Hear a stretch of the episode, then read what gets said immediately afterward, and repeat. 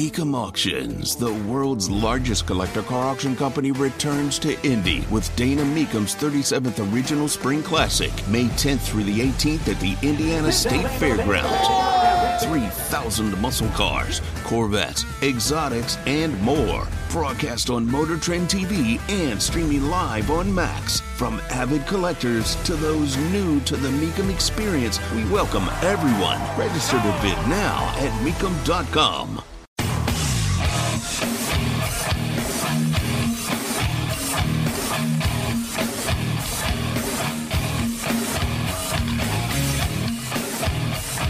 What in the hell do you think you're doing? Hey, John Boy. I'm telling you straight, it's my way or the highway. So anybody wants to walk, do it now. Hey, everybody, we're all gonna get laid. And again, it's picked off. It's Darius Leonard. A pick six for the Maniac. Touchdown, I-N-D-Y. Yes, sir. Oh, the chicken! Double time! John, I have never been better to be on the air with you here in Indianapolis, a place where so many of my dreams have come true. The Ride with JMV on 93.5 and 107.5. The Fan. Oh, we got to give a shout out to Terradice. Terre Haute, Indiana, for the host, Indiana State. And our guest coming up at 5.30, Mitch Hannahs is their head coach. But Keegan Watson from New Pal with that home run. A lot of local flavor, a lot of love for the state of Indiana. Indiana State going to the Super Regional. I could not be more proud of those participating in baseball at my alma mater. Baseball dudes were always really good dudes at Indiana State too. Uh, Ruckman, Ruckman and I went back and forth all the time back then, but always really good dudes. I love seeing what is going on with Indiana State go on at Indiana State. Here's what's kind of funny. I was noticing a lot of people that on the reg follow the Sycamores baseball wise because there wasn't a lot of great stuff said. I mean, even me, I thought, well, here we go. I'm going to go hold, I'm going to jinx the entire program here. And I thought I did on Friday. They came from behind to beat Wright State. Uh, then got Iowa a couple of different times. Iowa, the first time was come from behind. I guess essentially yesterday it was as well. It just wasn't as late in the game as a couple of the prior games had been. You know, that said, that's something we talked about last week with Mitch Hannahs is this team being able to come from behind, this team hanging in there, grinding it out, and then getting something done late. We have seen a lot of that.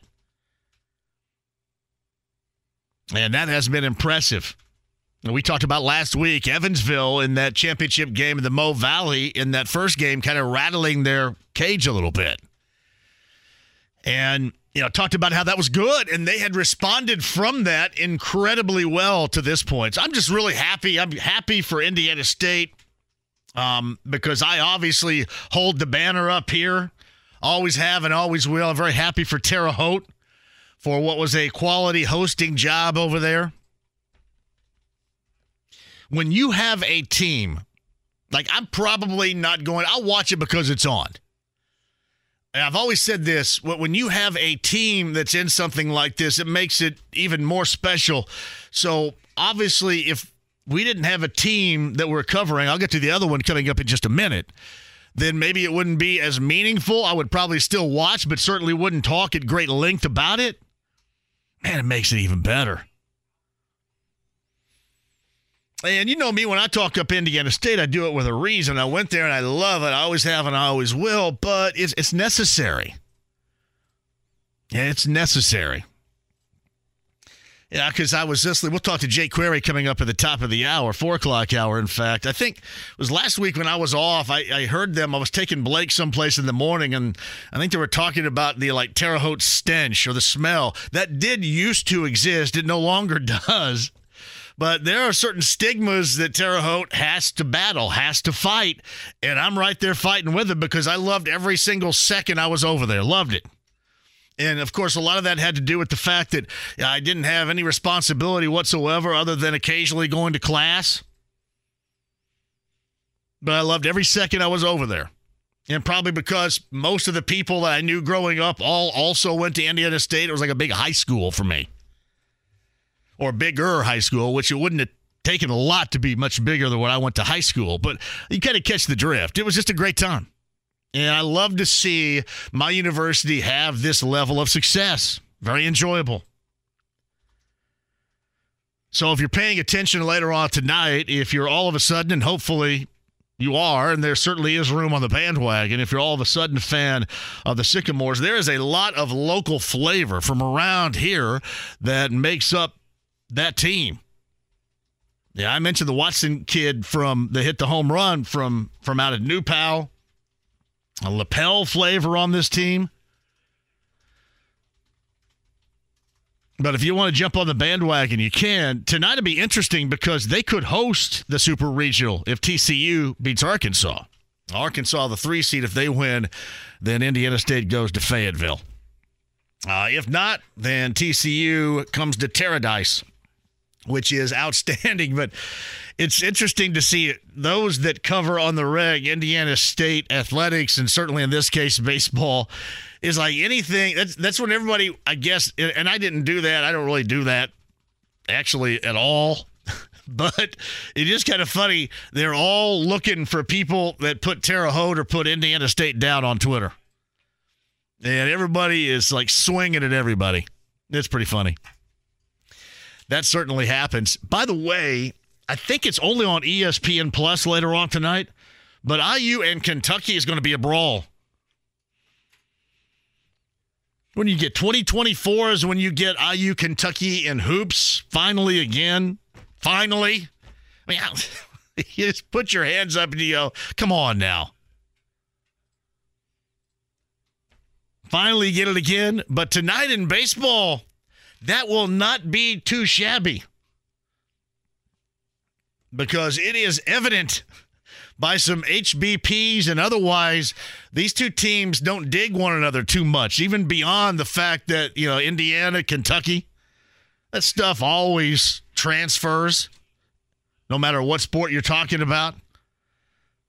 So I think it's ESPN Plus later on tonight. I, you know me, I don't know what I have to, what types of hoops I have to jump through to get this. And basically, if it's more than me, like hitting one button and then typing in a couple of numbers, then I go, all right. And it pisses me off and I leave. So, but ESPN Plus tonight, James, correct? Uh, actually, I was about to say uh, IU and Kentucky playing basketball in 2025. 2020, two more. I got to wait two more years, James? Yep. Oh, I thought you were going to bust in there and tell me that there's going to be an easier way to watch IU and Kentucky in baseball tonight other than ESPN Plus. I think I have it on my phone, but who knows? They started asking me for this and that, and you know, do this, and you need to develop a password. You know what? Your password's not adequate enough. Can you go ahead and give me a better password than the password you already have? And I just go, ah, oh, whatever. I'm done. I'll just follow you guys on Twitter. Glad you guys are jumping on that Sycamores bandwagon. Do it. But no, true story tonight. Tonight should be fun. And you need some of that this time of year. There's nothing wrong with being invested. In fact, it is for the better to be invested this time of year in something because unless the Pacers are still playing, and basically they had been doing that, what, once? in how many years and decades? They've been playing once this time of year, so it's fun to have something you're invested in this time of year. Hey, I like the Reds too, but you know the Reds last week. What were they like three and a half games back to start that series with the Brewers, and then they just flushed themselves down the toilet over the weekend. I just kind of sit and wait for that. I love the Reds and all, but it's just kind of different when you're invested if it's your school. For example, all you IU folks out there, if you didn't get enough in getting behind the basketball team, if they didn't go far enough for you, then you'll get to call everybody out and make fun of everybody in terms of your baseball team getting over and going to the super regional, where I believe they would take on the winner of LSU and Oregon State. I've done ample research on this uh, both LSU and Oregon State.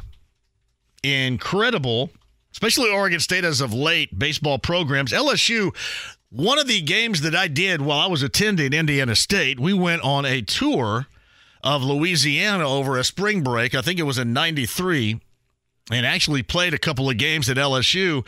I think I probably was the only person in the history of Indiana State broadcasting to ever do play by play of a baseball game from a payphone.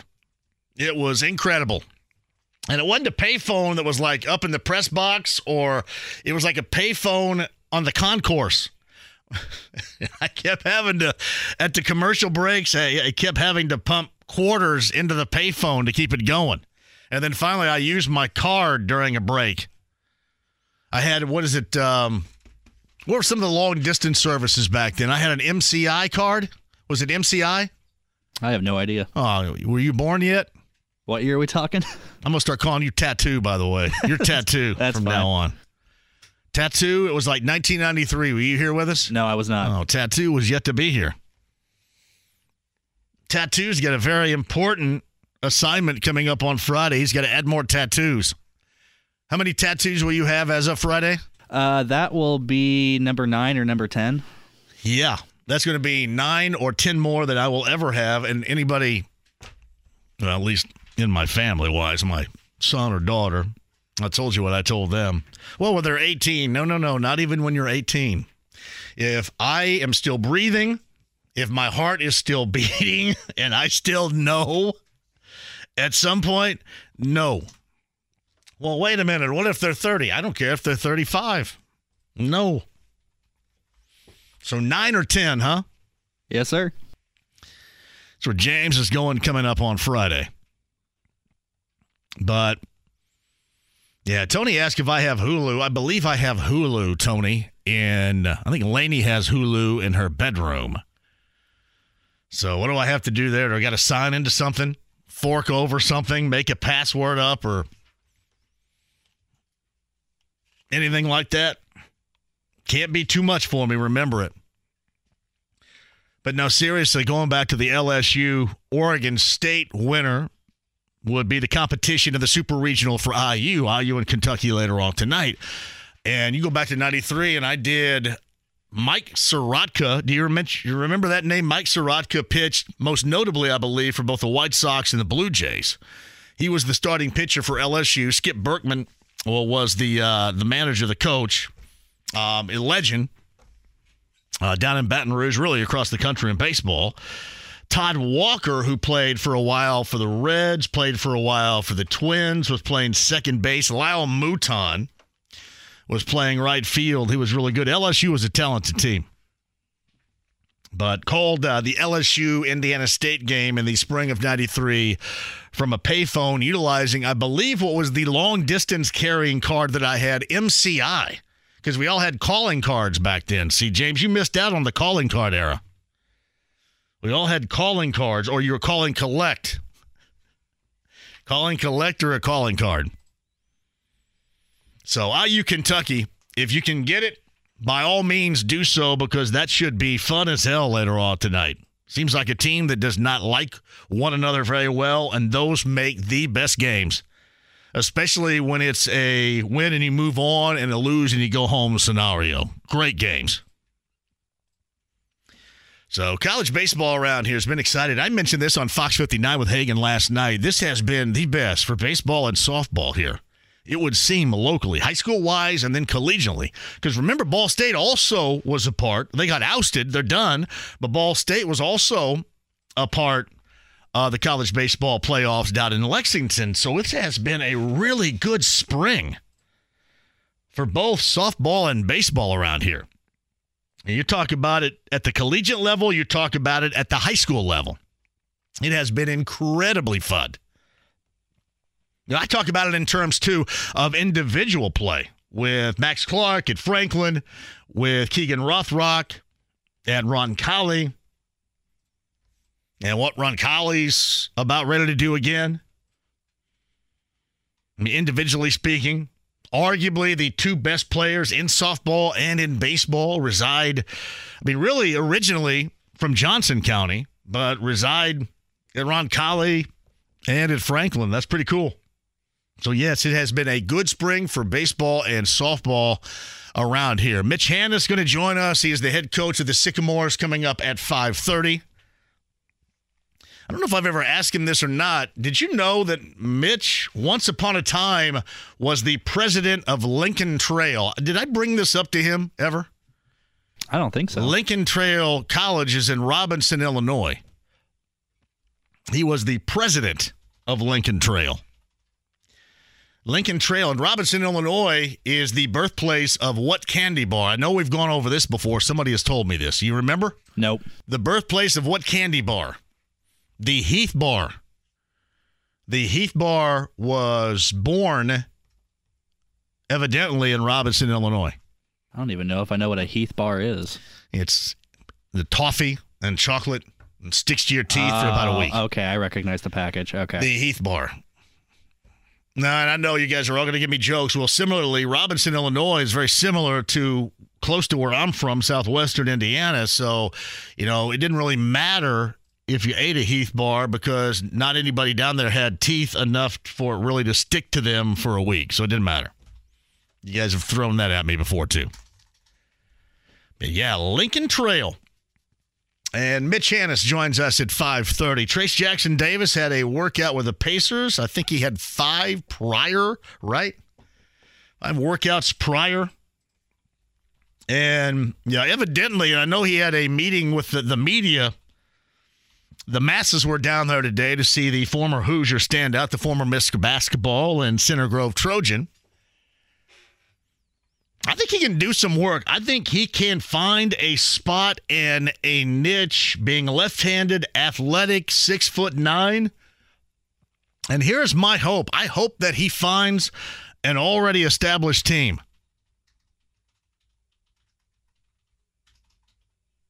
That's what I hope. And he can he can kind of play off the success of those around him. That's my hope. But we'll see how he did today, see how he has done so far, and what this entire process has been like for him. Trayce is going to join us today, coming up at 5 o'clock. Evan Sidery of Basketball News, bottom of this hour. Last night, I'm going to tell you what. You say what you want about Miami. I, I can't stand Miami. Their fans, you know, remember Syphilis and the Drakkar brothers that would go in their Heat jerseys here? Remember? Hans and Franz. We could have made fun of them all the time. They would have stuffed me in a garbage can in five seconds, too. This goes way back, back to when the Pacers and the Heat and LeBron and the so called Big Three with Bosh and Wade. And you had the two dudes that looked like they were probably body soaked in Drakkar wearing the Heat jerseys all the time. We made fun, we poked fun. So I'm not a big Heat guy, but I am a guy of watching that style of basketball. What they did in the fourth quarter was fun as hell. And I'm not rooting against Denver, and I'm certainly not rooting for the Heat. But what I am rooting for and hoping for is some solid basketball. That was fun to watch in the fourth quarter. Just on a dime. Like sometimes when you talk about grinding teams, it's like one of those slow rolls, right? It's like the Flintstones getting their car, their sedan up to speed because you got to use your feet. So it's that slow roll to get everything going up to speed, up to tempo. But it was weird with this Miami team. It was like on a dime. Denver looked fully in control. And then all of a sudden, here comes the fourth quarter, and Duncan Robinson's shooting it like when they signed Duncan Robinson and what they expect him to do when he gets some open looks. And then when he buries a couple of looks, there is nothing better. Nothing better than watching defenses completely foobar itself when a shooter is running around out there trying to get open. When a defense completely ties itself in a knot trying to cover somebody that you know already is a really good shooter, but clearly is in a zone right now, that's fun. You may not see this because when it's somebody more athletic and somebody goes to double, I guess we get used to that. But if you watch off the ball, Duncan Robinson run around, especially after he makes his first or makes one of his first three. And it is known that you have to stay with him, you have to stay close to him, you have to stay tight. Watching defenses just corkscrew themselves into oblivion is hilarious. There has got to be something. I've never talked to the dude. I'd love to ask this question. There's got to be something that is incredibly redeeming. Something that you can absolutely love. And it's not even about you making, it's about defenses that scramble with your presence. And it's not like we're talking about, not talking about LeBron James or Giannis or Jokic.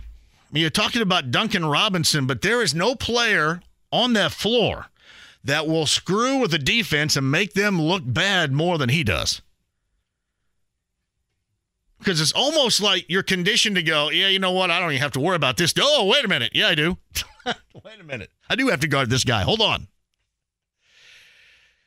Yeah, then you get some of these awkward closeouts, and you get two guys going to one another, and then one guy late going out to cover Robinson. That is fun to watch to me. Been a good time. I don't like the Heat, but this series now even a game apiece in the best of seven. That is enjoyable basketball, and that's what we're all looking for this time of year. And then you have to take a break of about three days, and they'll play again coming up on Wednesday. That's the way that the finals are right there. Now all of a sudden you got to wait for a long period of time. Kind of the way that it is. Wednesday. Best of seven, even at a game apiece. Breshad Perriman's kind of weird. Everybody thought that he was going to be not quite can't miss, but when he came out and was drafted, everybody thought, and you know, me being a crazed wide receiver fan, I thought, yeah, whatever, anybody. His career has been awkward.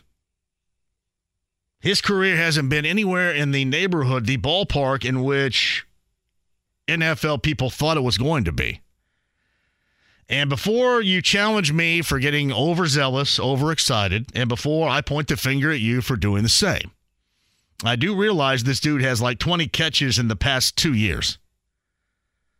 So, what they're doing, if it wasn't a name wide receiver, if it wasn't somebody you knew, then you'd be going, yeah, whatever.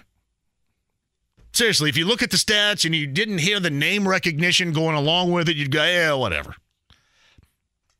But in this case, it's got it. So you're asking me, why did they do it? Just testing? Is that the greatest example? People use this all the time. I rarely do. But people use this description often called kicking the tires. Can you Google that old saying, kicking the tires? Because I've never really understood it. And by the way, I worked in tires back in the day.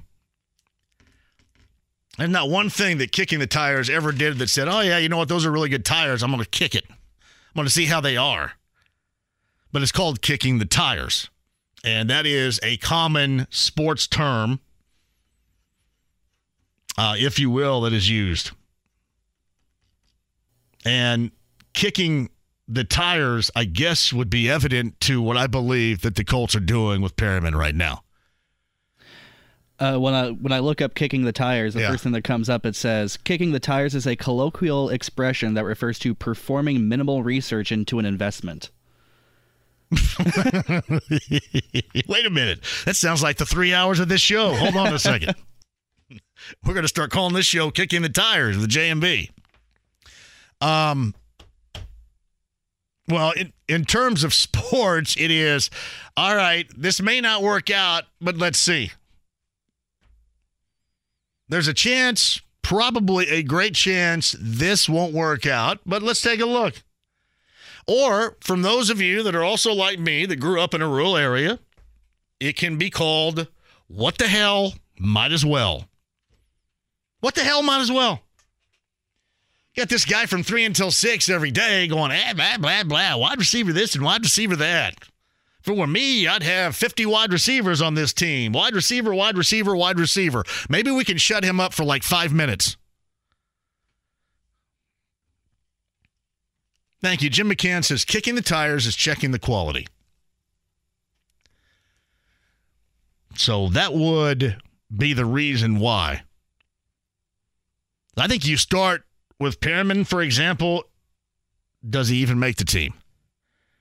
And I think you can also factor that in. I have a promo that is here, and he was a good conversation. Isaiah McKenzie from the Bills is probably, although his production was better than that, he's probably in a similar position. He is a rookie, and you know, you may come to a point where do you really need him? Is it going to be worth it? Can you build and get somebody you like in camp and then, you know, go ahead and not have to pay this for a veteran guy? Go ahead, whatever. So, to a degree, McKenzie, although he does have certainly more production to back up the interest that they had in signing him back in March, but kicking the tires is what you're doing on Perriman. We'll dive into that coming up a little bit later on, too. Jake Query at 4 o'clock. Uh, Jake was up in uh, the toilet yesterday. I'm sorry. There is just no way. There is no way that anything is going to live up. It is such an incredible bummer when the 500 is gone. And it doesn't matter if it was the toilet or if it was Texas, as it used to be or if it was Iowa, wherever you go is going to be a downer. It's the way that it is. It's going to be a downer. And that's kind of how I felt yesterday. And with everything that was kind of going on, I almost had to be reminded that this thing was happening. And that is coming off an absolute fever pitch of fun that we had had over the course of Indy 500 weekend, starting on Friday with Carb Day and on through the race itself. It is it's an absolute cliff that you fall off of afterwards. It is a cliff. And I want everything to succeed. I want these races to succeed. I want IndyCar to succeed. But it's just done afterwards. I'm not even, I could sit here and make fun of Michigan and the toilet all I want, but it's really anywhere. After the Indy 500, and you can make the argument whether you like the ending or not, that had an ending, an exciting ending. Yeah, after that, seems like a lot of interest is lost. I don't know how you do it. I don't know how you do it when something, especially around here, is just so incredibly popular and then all of a sudden you have a you know have an off day, Memorial Day, you're back to work on a short work week. And really, the last thing you might be thinking about is that. We'll talk to Jake about that coming up at 4 o'clock today, too. He also had a take on the Diamond Chain Factory that they're going to remove where the Indy 11's going with their new digs down there. It's very poltergeistish, I thought, earlier today. Weird. I'd never heard that story. I thought I'd heard a lot of the stories around here. That was one I'd not heard. We'll ask Jake about that coming up here in the four o'clock hour. We got anything to give away? What do we got? Tattoo? What's happening? We have got Laughing Matters tickets. Laughing and we also Matters. have 50 cent tickets to give away as well. Whoa, they the club. All right. So that's not th- this is not uh 50 Cent and Jeff Foxworthy together. No, no, Okay. they are separate sure. shows. All right, separate shows here. Laughing Matters with Jeff Foxworthy tickets coming up and 50 Cent tickets also coming up for you. All right, 239 1070's number. Email address jmv 1075thefan.com. Inside the lounge via YouTube Live, I'll crack that open coming up in just a little bit, too. We have a busy show for you, as I mentioned.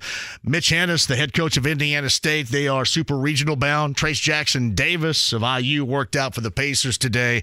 Jake Query and Evan Sidery of Basketball News, all still to come, and your chance to win. And so many ways to listen and maybe even watch Inside the Lounge via YouTube Live and participate. The stream, the app, HD Radio, and 93.5 and 107.5 The Fan. The Ride with JMV. My vision is to take this team as the first franchise to the Saturn Football League and play against eight foot gargoyles that run 3 8 speed. 93.5 and 107.5. The Fan. I'm sure Ballard's on the way right now with that assessment. Welcome back to the show. Thank you so much for joining us. I wanted to bring us back with a little paradise in honor of uh, Terra Dice. Well done, Terre Haute, for that regional hosting. And here's hoping that Terre Haute gets a super regional. Horn Frogs get it done tonight. The head coach of the Sycamores, Mitch Hannahs, joins us at 5:30 today. IU Kentucky for an opportunity at a super regional of their own, and uh, that winner would take on the winner of LSU and Oregon State. So a lot still to be decided in terms of collegiate baseball coming up later on tonight. Sure, we'll talk about that on tomorrow's show. Trayce Jackson-Davis, Jake Query also still to come. Your chance to win a variety of things. We'll get back to that in a second inside the lounge via YouTube Live. I will log on with you folks coming up in just a second. Meantime, on the Andy Moore Automotive Group hotline from Basketball News, Evan Sidery. And Evan, before we dive into draft conversation and trade this and trade that. So in Phoenix, was it Vogel over Doc in this case? How did all that go down? Yeah, very interesting how it all shook out in Phoenix with Frank Vogel getting the Sun tech job. I know Adrian Wojnarowski said that it was between Doc Rivers, but from what I heard out in Phoenix, it was between him and Young, the associate head coach, for that opening, which I think makes a lot of sense. Kevin Young stayed on as the assistant head coach, could be the highest paid assistant coach in the NBA next year, over two plus million dollars per year. But they love his offensive mind, they love his creativity. So it's down to him and Frank Vogel. I think with Frank Vogel, his defense, his championship experience won out in the end there. I think for Frank, too, to go from the Lakers to this opening in Phoenix, I mean, it's a fantastic opportunity to get another championship for him.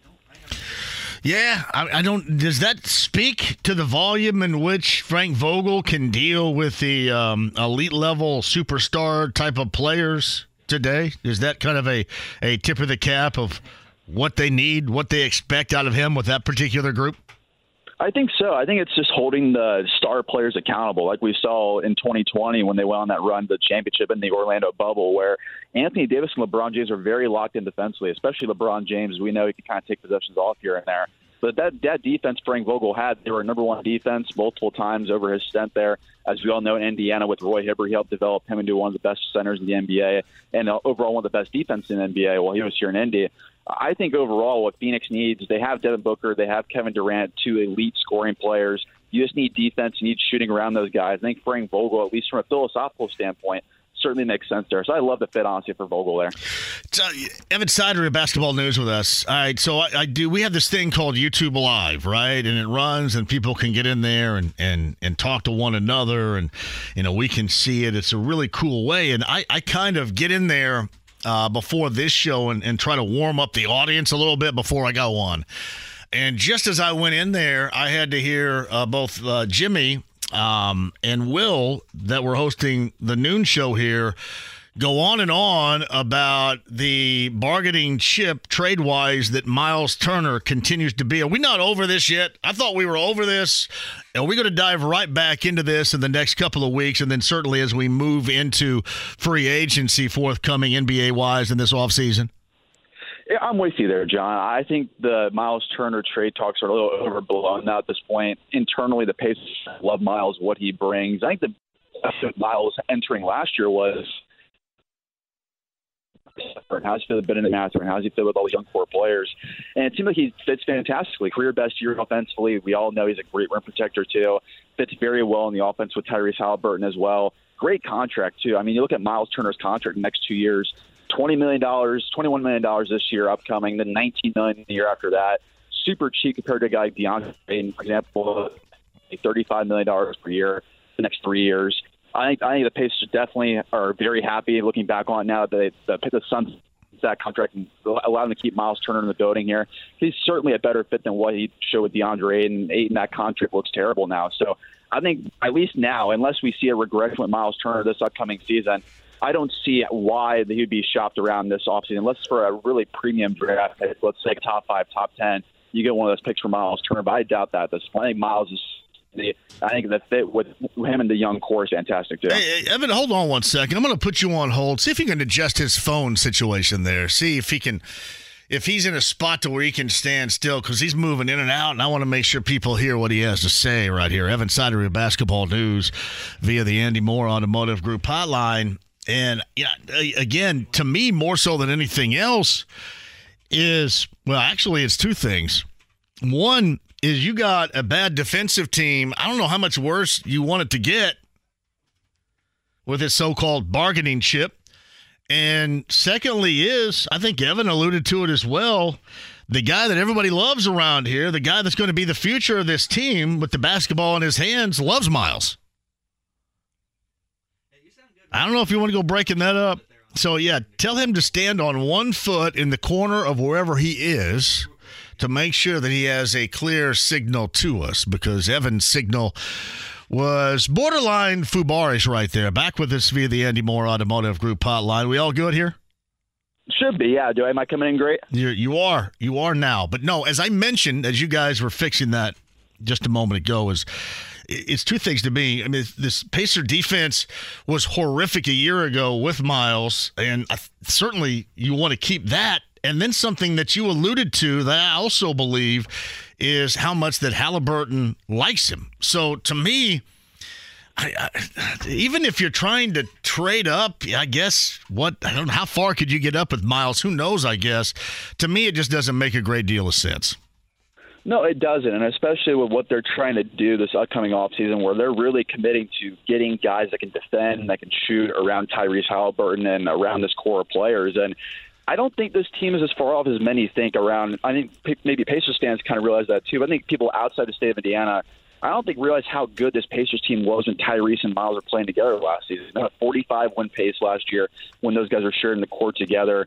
And I think we've already seen, and Tyrese can uplift this young core into being a top 10 like offense immediately, just based off how good of a point guard he is, setting everyone up there. But defensively, if you want to make a huge step next year, which is their goal, you have to keep Myles around. You have to let him be the rim protector. I think the big thing to me is trying to find guys that fit next to Myles at the four spot there. There's multiple guys in the draft that could fit there as far as being pro defense guys, good shooting players too.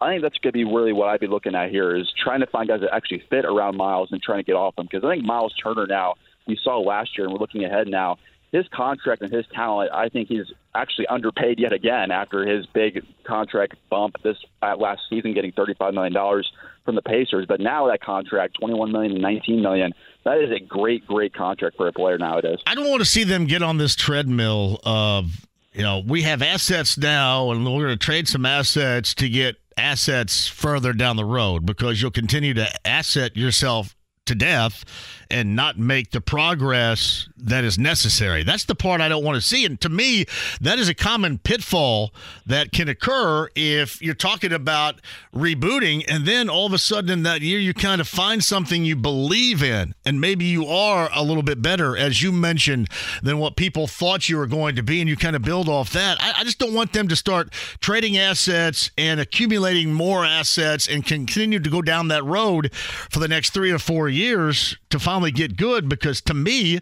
they're already on that path. You just kind of build it for the now and then draft somebody at seven or wherever you end up going there inside that lottery and uh, utilize those picks in different fashions. Okay. I just, I don't want to see them hamstring themselves by continuously looking for the longer term future. Yeah, I think for Pacers fans especially, I think it's going to be an exciting time because from based off what Kevin Pritchard said, it's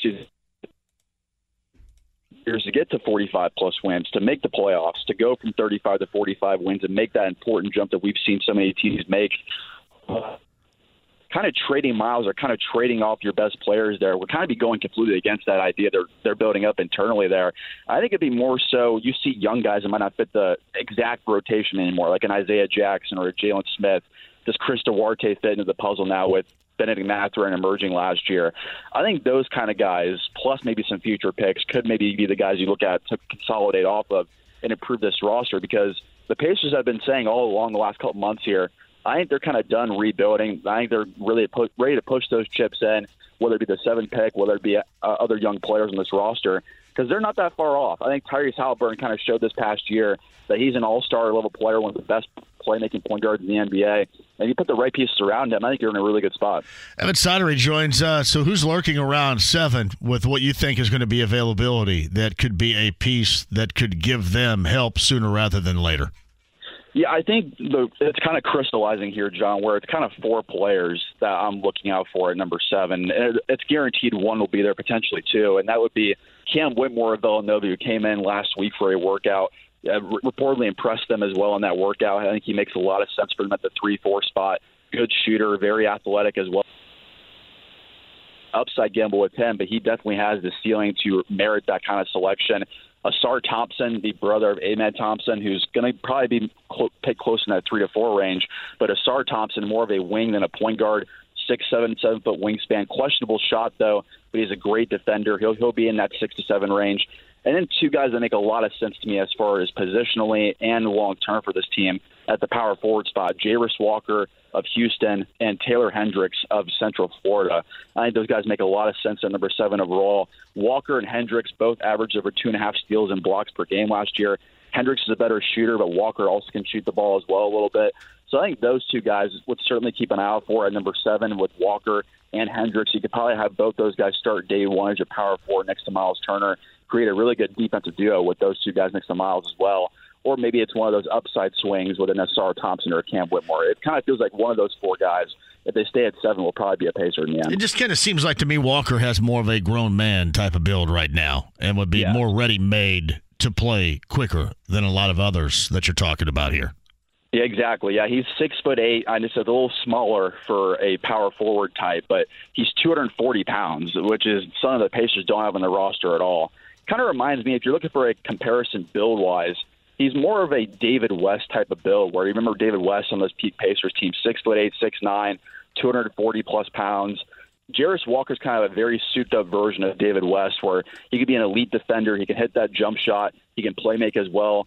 He's a guy that you could slot in next year onto this Pacers team, let's say, give you 12 to 13 points per game, a couple steals, a couple blocks, hit the three ball a little bit at times. I think they're looking more so towards fits on this team, and it, you really can't find a much better fit than what the Pacers need at defense, especially than a guy like Jarace Walker. I think he definitely makes a lot of sense there. It's Evan Sidery, basketball news with us via the Andy Moore Automotive Group hotline. So, how active? And I know we're uh, two weeks and a couple of days prior to the draft. How active trade wise are we going to see it around the NBA? And then, you know, how active do you expect this offseason after that to be? I think it's going to be very, very, very busy. The pictures are everyone else because with this new CBA going into agreement this upcoming season, and then with a lot of the collective bargaining for salaries, as far as keeping more than multiple max salaries in your roster at the same time, it's pretty significantly as far as not being able to use tax exceptions on certain free agents, not being able to pick up guys in the buyout market. I'm going to be seeing a lot of teams making a lot of aggressive moves to get off contracts, to add contracts to kind of figure out where exactly they fit into this new CBA. Because hard cap, never experienced a hard cap in the NBA for a very long time here, but that second apron that the NBA put into place there around 185 million dollars. You cross over that, you're penalized significantly as far as being able to reach their roster.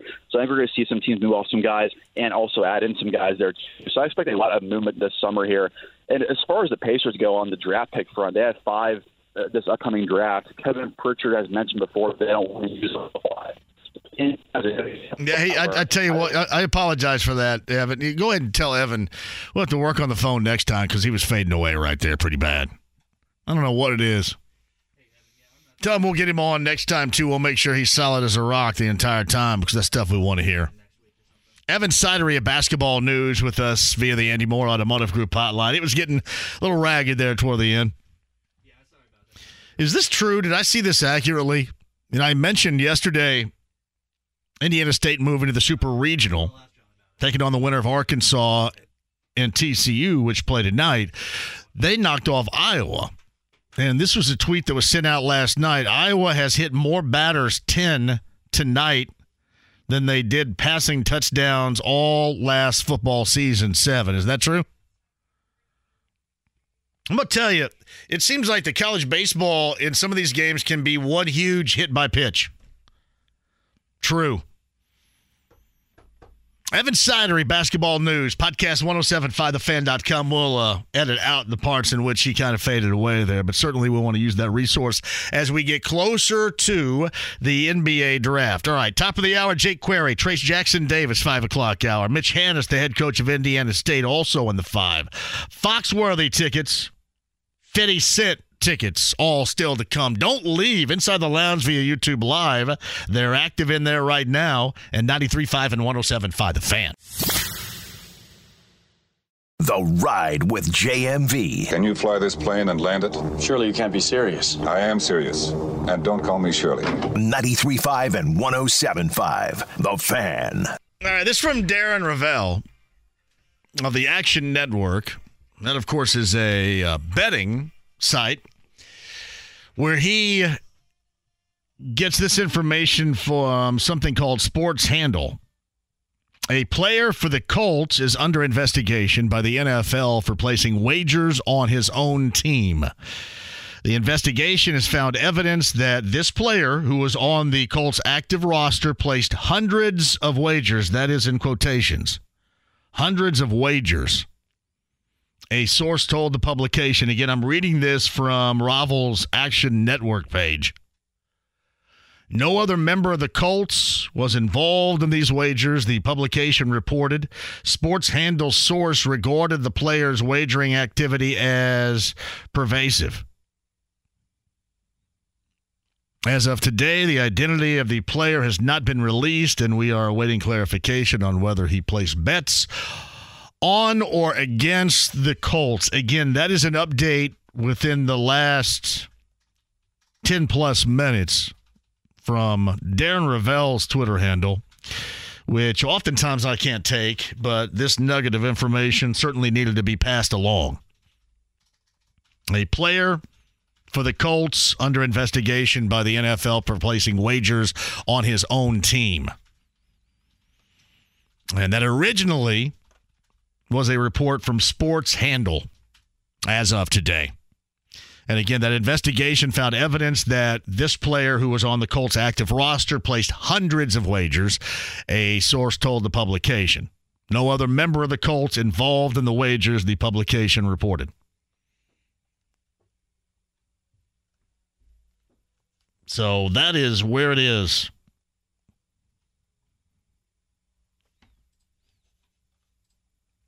And we'll see if we can't track anything else with that down.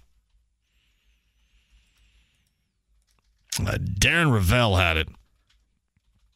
Uh, here's another one right here, too. C. Fetch sent this to me. A Colts player is being investigated for gambling on games, and there's evidence the player placed hundreds of wagers, including bets involving the Colts. Per, as I mentioned earlier, Sports Handle, the player is not considered a star, but the average fan has likely heard of him. Not a star, but the average fan has likely heard of him. So we shall see where that goes. I'll bring this up to Jake Query coming up here at the top of the hour. Again, Sports Handle originally had that. Rovell took off with it with the Action Network, and now a lot of folks, especially in terms of those that follow wagering and sports gambling, have this story and are running with it as well. Uh, Jake Query, top of the hour. Trayce Jackson-Davis. Mitch Hannahs also still to come. Hour two straight ahead with your chance to win as well. Inside the lounge via YouTube Live. I know you all are guessing right now. A lot of guesses. 93.5 and 107.5 The Fan. The Ride with JMV. And the beat goes on, yeah. And the beat goes on. 93.5 and 107.5 The Fan. All right, here it is again. It's started with the sports handle, and then Rovell got it through the Action Network, and it's making the rounds. Uh, a Colts player is being investigated for gambling on games, and there's evidence the player placed hundreds of wagers, including bets involving the Colts. I think the guy's name is Matt Rybeltikowski. Good luck with that one of Sports Handle. The player is not considered a star, but the average fan has likely heard of him. Now, is it the average fan of the NFL or the average fan of the Colts? The average fan has likely heard of him. Yeah, I, you wondered if it's a matter of time that this hits with this team or your team or whatever. But that is the latest. We'll continue to follow that story via the Andy Moore Automotive Group hotline for the morning show. Kevin and Query, weekday morning, 7 until 10 a.m. And IMS, the radio network, up in the toilet over the weekend for that race after the 500 up in the toilet yesterday. In fact, Jake Query joins us. Um, is it cynical to believe that it kind of feels like now with the way that sports wagering is just raging in most places in the United States now that it was going to be a matter of time before something like that hits the locker room of your favorite team? No, I don't think it's cynical. I think it's realistic. And let me let me say this, John. I, I do think this is true, um, only because I actually got tipped, and I hate to say that because it sounds absurd, but kind of along the lines of the Andrew Luck snowboarding. You know, remember when you guys had that right from like an Uber driver, and then right. turned out it was true. So a buddy of mine who I know pretty well, and certainly have no reason to believe he would ever be anything other than honest, sent me a thing today that was like, "Hey, here's what I've heard reliably," and this, and he gave me some pretty specific details. Didn't name the player, but I'm 99% certain it is a defensive player. And all I was told was a defensive player who had a great opportunity in front of him. Now, that, that, that's all I know. Um, and, but once Darren Rovell sends it out, then you start thinking, okay, yeah. you know, there's, and I had, I will say, I talked to a few other people who then told me, yes, this appears to be credible. This appears to be true.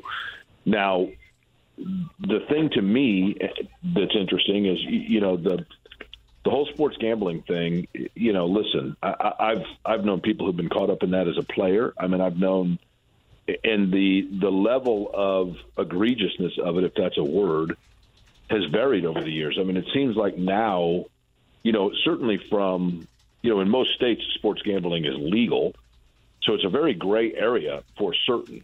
Um, you know, my understanding is players can use an app so long as they're not using it from within the confines of the building and on the sport that they play. It's, I mean, there's a lot of gray area to it but you know, a lot of these the amount of money that is exchanged in sponsorship and whatnot with the different apps, it, again, it becomes a gray area. But um, I, I do think that it is just based on the percentages and law of averages. It would stand to reason that eventually this is going to be more and more common that you hear of players getting involved. Yeah, I, that's that's the, the first thing that I thought when I heard that, and then. Yeah, we're we're trying to to figure it out, at least in our minds right now. People are sending me uh, what they think and what not. I'm assuming that it'll come out. You think it'll be out here by the end of this show? my understanding is that it was going to be released within 72 hours, is what I was told. So, uh, 72 hours from when, I can't say. I, I don't know that because I don't know when the Colts were officially notified.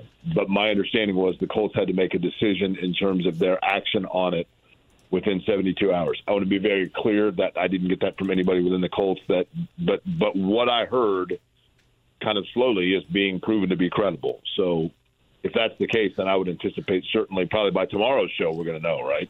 Oh, I would assume so. Yeah, I, I, would. I would think with the way things are active now that you probably will end up having a name by six and, o'clock. And stuff happens so fast, so, right, John? Like, yeah. Like anymore, you know, in the old days, you would get tipped on something and you try to do your due diligence, and then you know you got a day or two to, to nail everything down and then today and it's I, I and i want to make sure that people understand this i know this is the case with you and it is with me as well you and I are old and tired, man. Like the chasing and breaking stories is the is the young man's game, right? Like I don't think that you and I are out to like be the big source of breaking news all the time, but we have a responsibility if we're told of something to find out if it's if there's merit to it.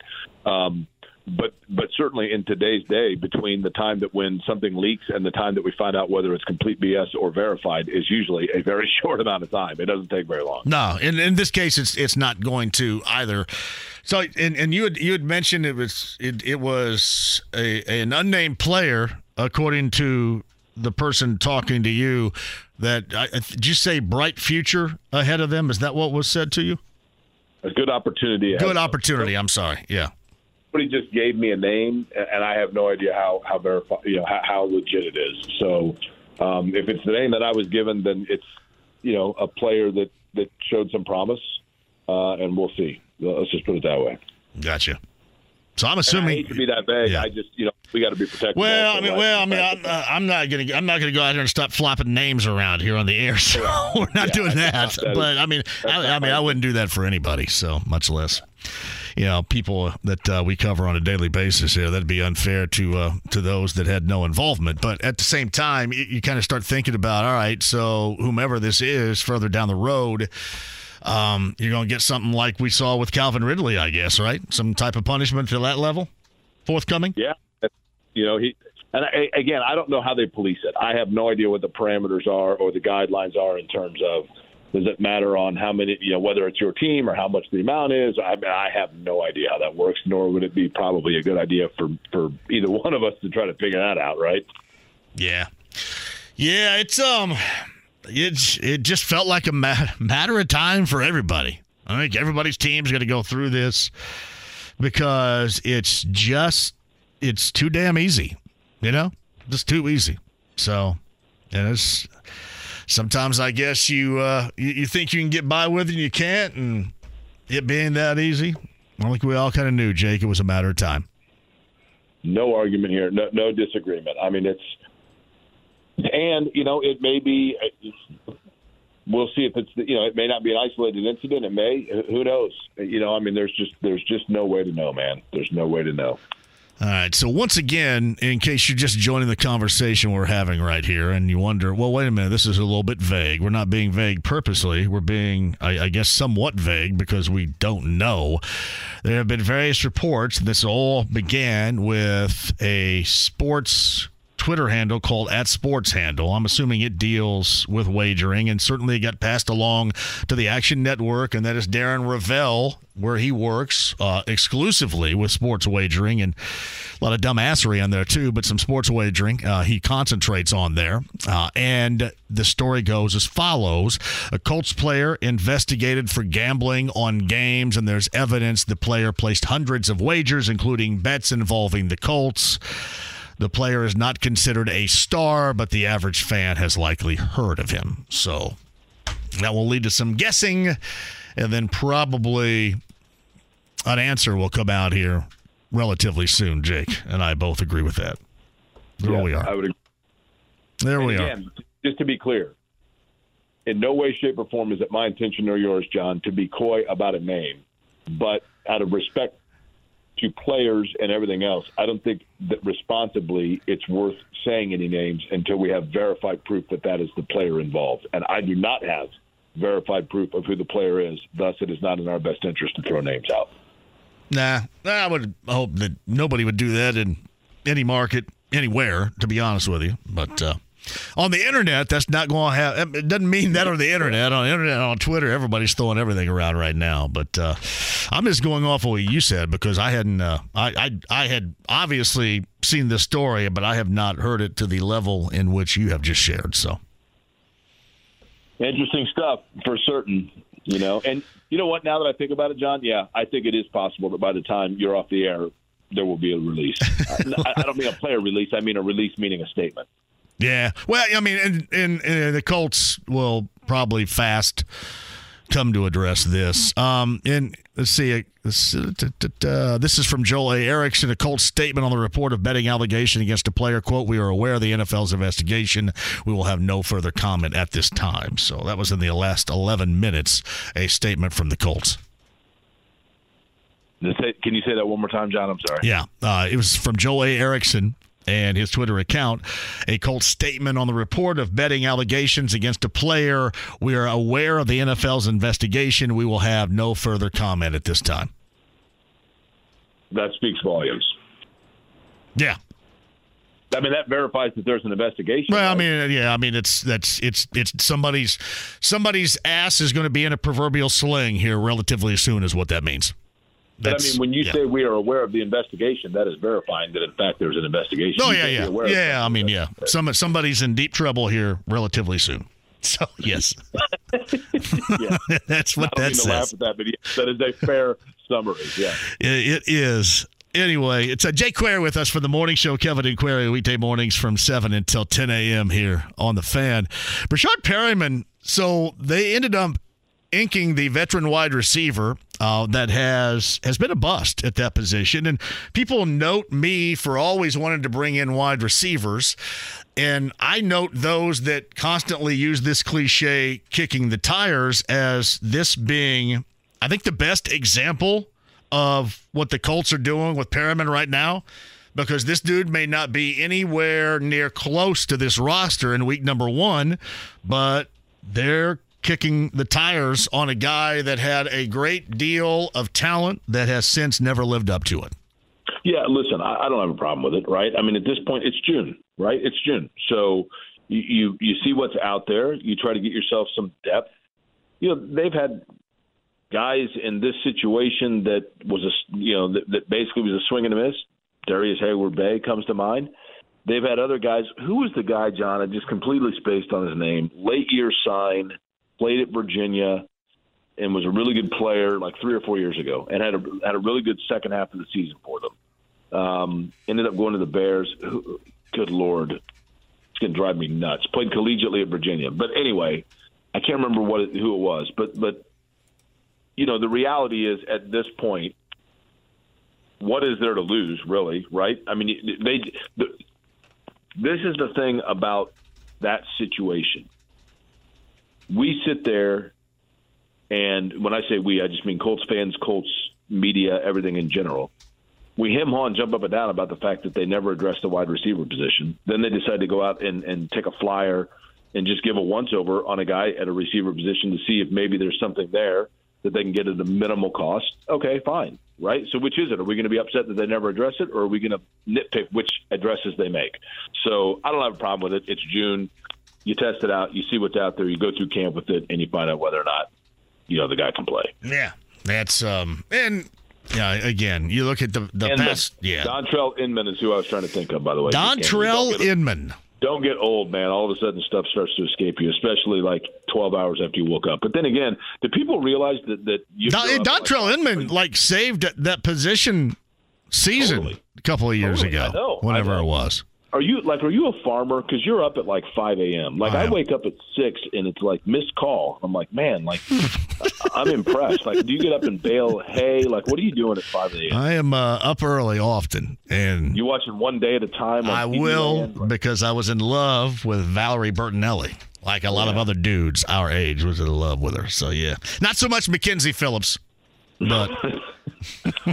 but Valerie Bertinelli, yes, in love with. So yeah, yeah, I am. I am up pretty early. So man, you know, oftentimes kids, especially this time of year, they got basketball camp or something going on. We got to climb out of bed really early and get them someplace early. So, have you ever had Valerie Bertinelli on your show? I have not. I've tried a number of times I mean, though. That, I reach out all the time to Wolfie's mom. Natural. Yeah. Yeah. I mean, come on, and like, I mean, just the fact, like, I would love to know, and I don't know. Somebody probably knows the answer to this because one day at a time was fictionally set in Indianapolis. Like, did they ever do a press junket where they like brought them to Indianapolis? You know what I mean? Like, yeah, I don't, I don't know if they ever referenced anything here Bonnie locally. Franklin. Wasn't Bonnie Franklin the mom? Yeah, Bonnie Franklin was the mom. I don't think they ever referenced anything locally. I mean, as Correct. far as the school was concerned or anything. Opening, and I, I will, I'll give you a great example of that. Right. So the first year of Saved by the Bell uh, with Miss Bliss it was based in Indiana, and there was Correct. one reference in an episode where what it was. Where I know they, what it was. Yeah, You they ready? talked about going to the IU Michigan game. They also referenced so there's two then because there was one where I think Screech was the only character from Good Morning Miss Bliss that carried over to Bayside. I could be wrong in that, but there was one episode where he was like trying to impress a girl, and Miss Bliss said, "You would trampoline on the Hoosier Dome if you thought it could get you that girl." That's a good reference right there. Yeah, I just had IU because Miss Bliss and a, a fellow teacher were going to go watch IU. This would have been, I think, 1989. They were going to go watch IU in Michigan. So I thought that would have been the IU Michigan game with Jay Edwards hitting that Good last second three. Yeah, That's right. yeah. One of the that was the. I remember that game. Jay Edwards hit that shot. The crowd goes bonkers for like what seemed like ten minutes. Yeah. And we're walking down the ramp. Finally, like once like you know order was restored inside Assembly Hall, we're walking down the ramp like 15 minutes after the game, and all of a sudden on the PA you hear three point basket, three points, number three Jay Edwards. And I'm like, Chuck Crabb, man, that dude like knew to wait till the crowd was finally quieted down so that he, they could hear he could you know all of his announcements. Just the best. Do you think that that would have been as close as Derrick White's put back in game number six of the East Finals? Because that was point one. That was about as close to, without the technology, then, if you remember, about as close to Well- being point one or, or in that particular neighborhood as anything could be. I don't think there's any doubt, and I remember this being the big deal back then. Keith Jackson and Dick Vitale replaying it like five times and saying, "Listen for the horn," because in college basketball you go by the horn and not the clock. And I mean, that ball was you could have slid a credit card between his fingertip and the ball when the horn went off. He got it off, but it was it wasn't point one, John. It was like point zero zero zero zero zero zero. That's I, I, I I yeah, because really the Derrick White put back, I think was the closest um, that I have seen. yeah. That's the closest I have seen, and I often wonder if that Jay Edwards shot against Michigan would have been as close if the technology did exist. I've always wondered too. That shot to me was such an icon. I mean, I, I realize the Watt shot is, is today's version of that. It felt like that was such a massive deal, and, and I've always wondered if that's just because the sports landscape has changed, or because I was 16 at the time. I mean, I remember driving back up 37, and people were out on the side of the road in Martinsville with banners, like cheering for IU because they had just beaten Michigan. I mean, it was that big. It just felt like the epicenter of the sports world was centered around IU basketball. Well, I mean, and we're everybody we're in a world of salty now about everything and especially sports. It's just different. It wasn't the the window to the world was not as clear then as it is now. So I just it I, I don't know. It just was probably more meaningful back then than it would be now. And if that pisses off the younger generation, then so be it. But that's just the way that it is because we didn't have all of these these so-called assets of information at our disposal back then. And you were just kind of it's like the legend of the concorde flying in here with nigel mansell when everybody stopped on 465 to watch it land. I mean those those are real stories that i don't know how much that would happen today. Of course everybody would get arrested probably but i don't know how much that would have have happened mean- today as it did then. John, do you remember? I mean, people, younger people probably are, are going to think that I'm making this up, but how about when the Pacers beat the Knicks in '95, like this week, I think of '95, and eliminated them from the second round of the playoffs, and like 5,000 people went to the airport yeah. to greet them. I got a ticket for parking on the exit ramp of 465 along with like 200 other people, and we ran across the runways to go to the international hangar to greet them when they came back. And like the, Colts beat the Dolphins on a Steve Emtman interception return, and like 250 people go to the airport to like greet them as they come off the airplane. I mean, just crazy times, man. Just a different world, totally different world. I remember that game you're talking about with with, with Reggie, and Reggie uh, was made a live call in, I think to Bob and Tom. Either after that game, it was before they were uh, they were going to the airport or coming from the airport or something. It was one of the more entertaining calls I've ever heard. I mean, so I, I I can't remember exactly what the day was, but it seems like it's kind of similar to to what you're talking about because there was, I mean, there was just that was like the first time that anybody had ever experienced it. Like the Colts, That's like the, exactly it was like the Colts in '95. Nobody really knew what it meant to be a good football team, to be a good playoff football team, to have that success. You know, until the postseason of '95. That was the Colts fans' intro here, much like the whole Pacers and Knicks stuff was the intro to Pacer fans. Many Pacer fans that didn't go all the way back to the ABA success days. They had a rally at City Market for the Pacers for getting to the Eastern Conference Finals. You know what I mean? Like, like let's have a parade. They went to the Eastern Conference Finals. Like the whole signs in every window downtown, man.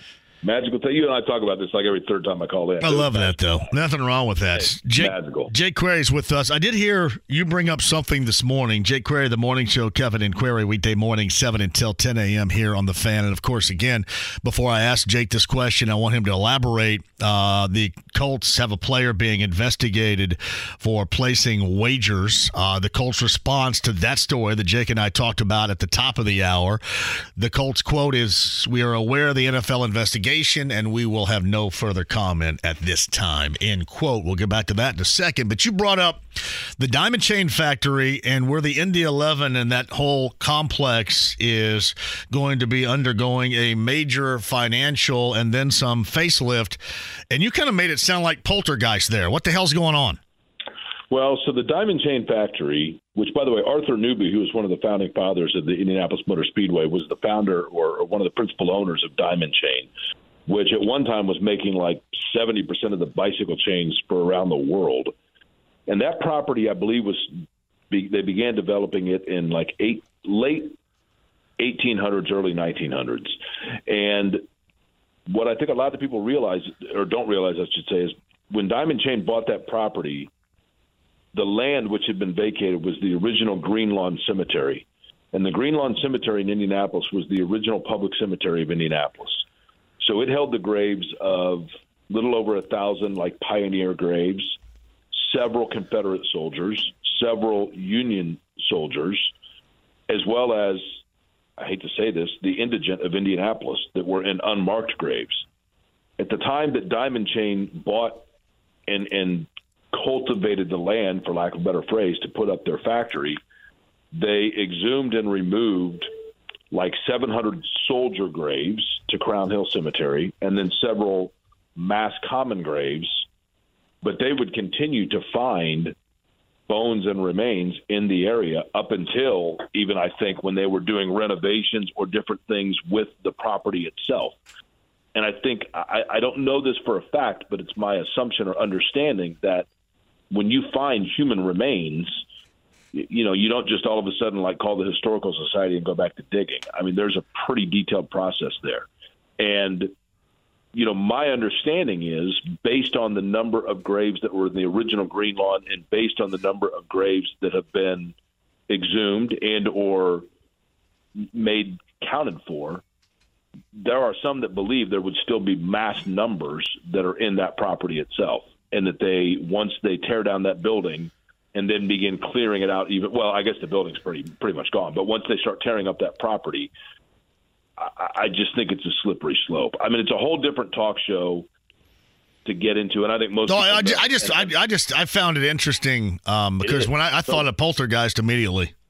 I mean, to, honestly, and, and and I think that some of it, I believe that some of the graves maybe were, were of Native American origin as well. And just again, when you say public cemetery of that era, basically what that means is for a large part the pauper cemetery, which means a lot of them were probably unmarked. The, the same holds true just outside of Central State Hospital. There are large amounts of mass graves there from people that were turned over essentially to the state for mental health that, that were surrendered by their families and then just were buried in the areas that are now the horse stables for IMPD. I mean, there's a lot that go, there's a lot of stuff that goes into all of that. But but again, I, to me, it would not surprise me if that creates some occasional obstacles or stall within the development. That's that. I don't know that. Well, I'd heard that, and and I did not know that story. So I was I was kind of interested in hearing hearing that story of the past right there from this morning. So Yeah, I won't get into the whole the cost of it and everything else. I have nothing against the Indy 11. I, I want people to be very understanding of that. I have no problem with the Indy 11. I hope that they, uh, you know, I mean, hell, I was a season ticket holder for the Indy 11. I, I, I like the people over there. I went to, I know a lot of the people there. I have nothing against the Indy 11. I, I do have reservation about the amount of tax dollars that may be spent for a stadium when we already publicly subsidized a $720 million stadium that was at the time sold to us as taxpayers as multi-purpose. End of rant. I promise. I don't want to hijack your show. Oh, that's okay. Somebody told me that Victory Field is on part of that cemetery. No, it wasn't Victory Field. It was the original. Well, oh, Victory Field. Yeah. No, so No? that would be the northern boundary of it. But I think probably what they're thinking of is the Indianapolis Hoosiers, which played from 1914 to I believe 1918, played in a stadium that was on the property. So there was a baseball stadium on the property um, that was there as part of the old uh, Federal League. So I believe it was called Federal Stadium. The, Indi- the Indianapolis Hoosiers were the baseball team that played in the Federal League in the second decade of the 20th century, and that stadium was absolutely on the property that is that is what we're talking about. Well, clearly the only reason I brought this up is to reference Poltergeist. That was it. Well, you, you know that at the beginning of every game, when the team comes out, they're actually going to say they're here. so they're going to Poltergeist. I loved it when Craig T. Nelson and uh, the chick were in bed lighting up a doobie when things started to go haywire around them. Isn't that isn't that the opening scene of every '80s horror movie? That's great. Johnny, Poltergeist. around. Poltergeist. Anyway, all right. Uh, what you guys got going on tomorrow morning? You know. Well, this will obviously be a huge topic tomorrow. This Colt story, because I think you're right. I think it's going to grow legs between now and then. So we'll we'll talk about that. Um, we're going to take a look at the Pacers draft as well, and then Stefan Wilson. Actually, right now I'm actually in Dreyer and Reinbold because um, Shannon ran over a tire, so I'm getting that fixed.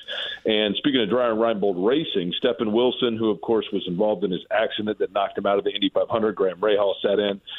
Stefan Wilson said, "You know what? I've got a message. I want to talk to the fans. I want to be able to speak to them. Can I come on your show?" And I said, "Absolutely." So he's Cool. going to do that at nine o'clock tomorrow. That is really cool. Shout out to Stefan Wilson. That is a good dude right there. Great dude. Great dude. All right. Well, have fun with this story. So, um, are we allowed to wager on when the story is going to be when we find out the think name? Is that I don't know that wagering on a story about illegal wagering is that not cool? the most Wait a minute. thing. we are aware. We are aware of John and Jake's wager, and we'll have no further. Oh my goodness. I don't know. Trying to to be as delicate as possible and then still have some fun with it. The only thing that I that I was told was a defensive player with a lot of who with a great opportunity in front of them. That's all I was told. All right, defensive player with a great opportunity in front of him. That eliminates how many of the defensive players? I'm sorry, just joke. See, I'm, si shouldn't even say that. Why are we even going here? I should have gone to a break like three minutes ago. I'm going to just get us all in trouble. My Save bad. us both. All right, man. We'll be listening 7 a.m. tomorrow morning. All right, see you, John. Thank you, Jake Query on the Andy Mohr Automotive Group hotline. Appreciate that. I had no idea about the um, Diamond Chain Factory story, but I heard that this morning and I absolutely had to ask. Wow. Hey, here's the story again before I hit a break. Colts player investigated for gambling. That's going on gambling on games, and there's evidence the player placed hundreds of wagers, including bets involving the Colts, per as this all started with Sports Handle. And then uh, Rovell and Action Network took off with it. Now, it's been described, you heard Jake just say it as well. The player is not considered a star, but the average fan has likely heard of him. Colts, with they're aware of the investigation and we'll have no further comment at this time. Quick break. We'll come back with that and more. Trayce Jackson-Davis, top of the hour. Mitch Hannahs the head coach of my, of our Sycamores, heading to the Super Regional, joins us at 530, 93.5, 107.5 The Fan. The Ride with JMV. If peeing your pants is cool, consider me Miles Davis. 93.5 and 107.5. The Fan. Evan Sidery a little bit earlier, basketball news. Jake Query, a diamond chain story. No idea. And this story that's got a lot of Colts fans out there wondering, wondering aloud, wondering uh, while uh, typing into Twitter or other various social media outlets, a Colts player is being investigated for gambling on games, and there's evidence the players, or I should say, take that back. There's evidence the player placed hundreds of wagers, including bets involving the Colts.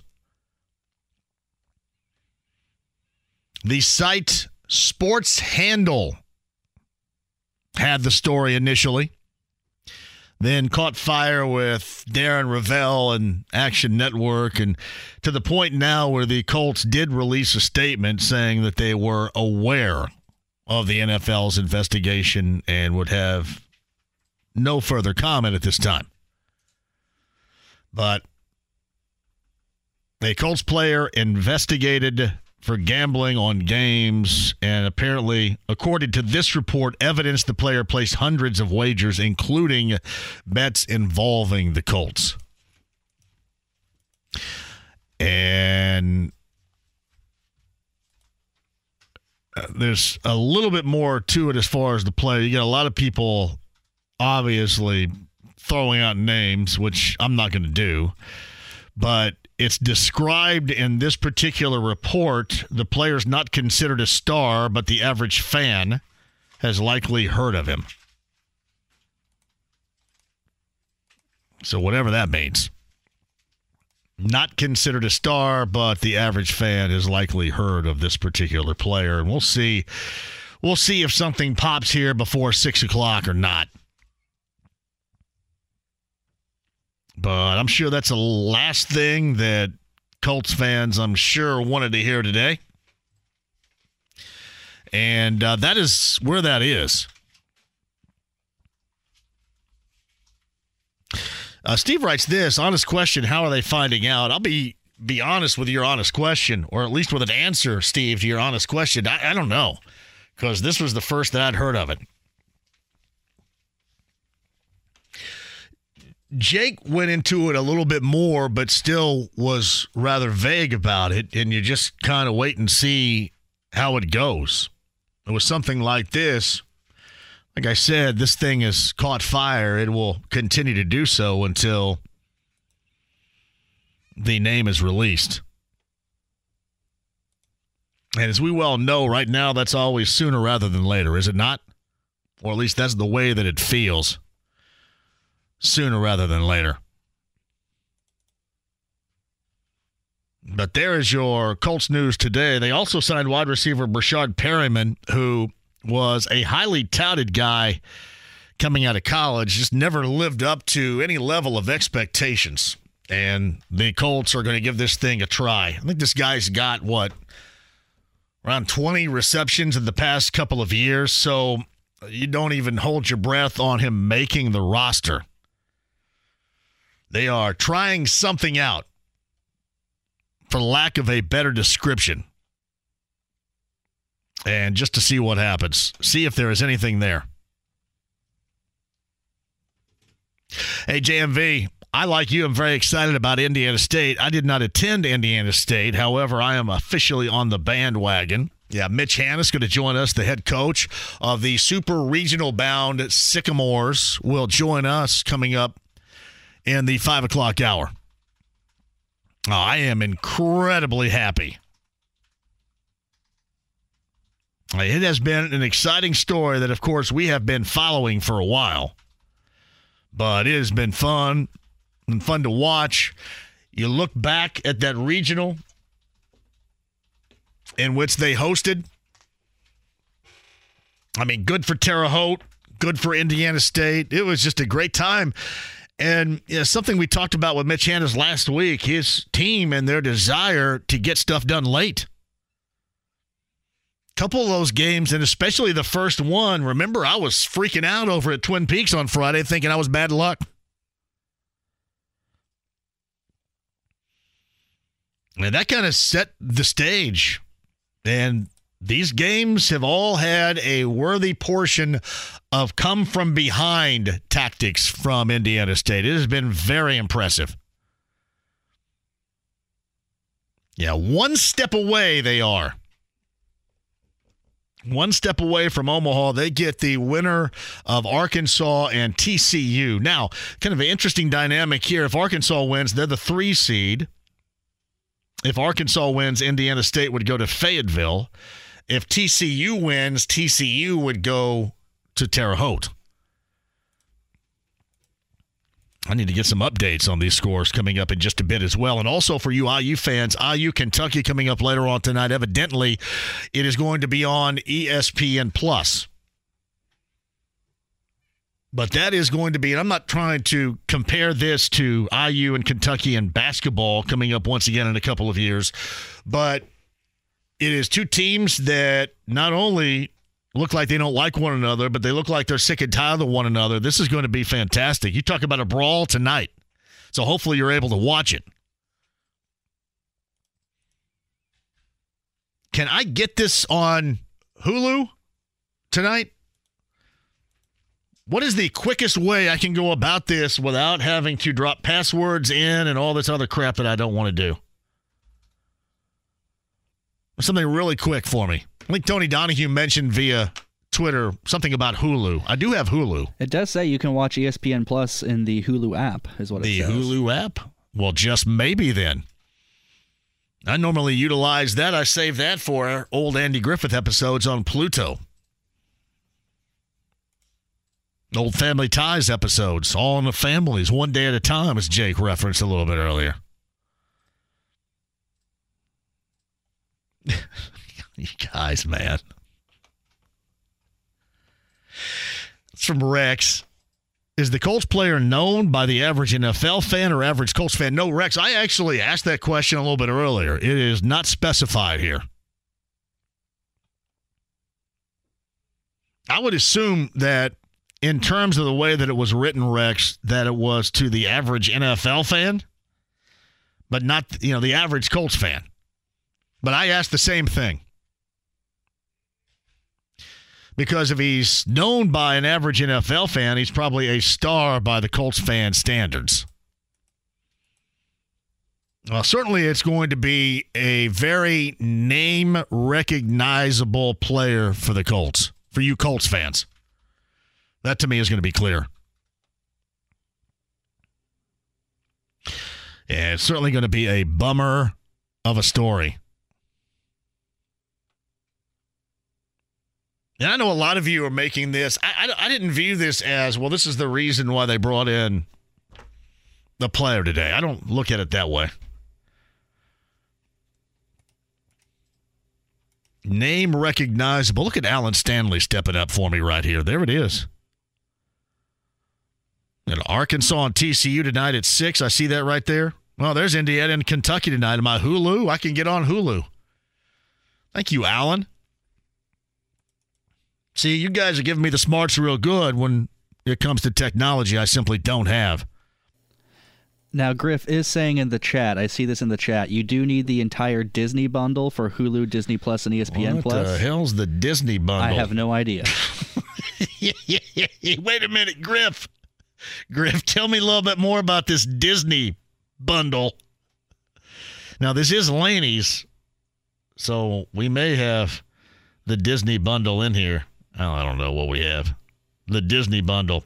Hey, we'll stay on top of this Colt story as well. There's a Colt story that uh, people, if you're a Colts fan, are not too happy about it being discussed.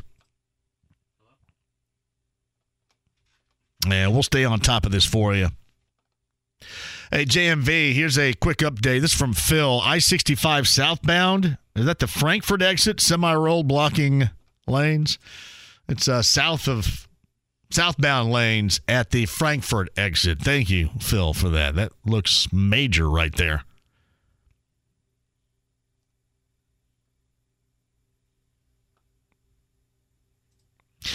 Yeah, again, the Colts' response to this quote, We are aware of the NFL's investigation and we will have no further comment at this time.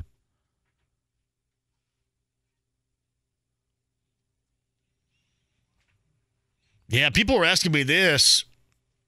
What do you think, JMV? If this player was gambling on Colts games, was it for his team or against it? Regarding last year, well, I mean, if it was for it, it probably didn't work out very well. 4 12 and 1. Yeah, the hammer is about to come down on somebody for real on that Colts roster. We will keep you updated on that. Revisit that story coming up in a minute. Trayce Jackson-Davis worked out for the Pacers today. Another workout schedule with a group coming in tomorrow as well. Trayce joins us at 5. And Mitch Hannahs, the head coach of Indiana State, they are off to the Super Regional, maybe going back to Bob Warren Field if TCU beats Arkansas later on tonight. Mitch Hannahs, the head coach of the Sycamores, joins us at 5:30. And let's do this right now. How about Jeff Foxworthy tickets? Let's do that right here. It is called Laughing Matters, correct? Laughing Matters. The comedian Jeff Foxworthy. I've got a pair of tickets for you right now, number nine at 239 1070. 239 1070. Laughing Matters. Jeff Foxworthy. Number nine at 239 1070. We'll get those tickets. We're back with you in the flash. 93.5 and 107.5 The Fan. The Ride with JMV. Look at all those ding dongs. 93.5 and 107.5. The Fan. You know, I mentioned this regarding Mitch Hannahs joining us coming up at 530. That Terre Haute could host the Super Regional if TCU beats Arkansas tonight. Now, Jeff just sent me this. I, I haven't heard this at all. So this could be wrong. In fact, this is something we'll ask Mitch coming up at 5:30. But Jeff says the rumor is around Terre Haute that there is already an event going on in Terre Haute this weekend and due to hotels and or dorms for players and visiting parents and fans, it would be a struggle to have that event as scheduled and host a super regional. Man, I hope that's not the case. I have not heard that at all. And I absolutely hope that's not the case. Uh, Terre Haute did an outstanding, and I got to thank the dude that actually it was later in the day yesterday, and my daughter had some basketball games around here as you know, this summertime, late spring and early summer will dictate if you have kids, right? So she had some games. I didn't get it until late, but uh, the uh, offering of the ticket yesterday, and I will, I will take you up on the super regional for sure. But the offering of the uh, ticket to go from uh, M. Roman yesterday via Twitter was very nice of you. Appreciate that, brother, more than you know. That's very nice. But the environment looked fantastic over there yesterday.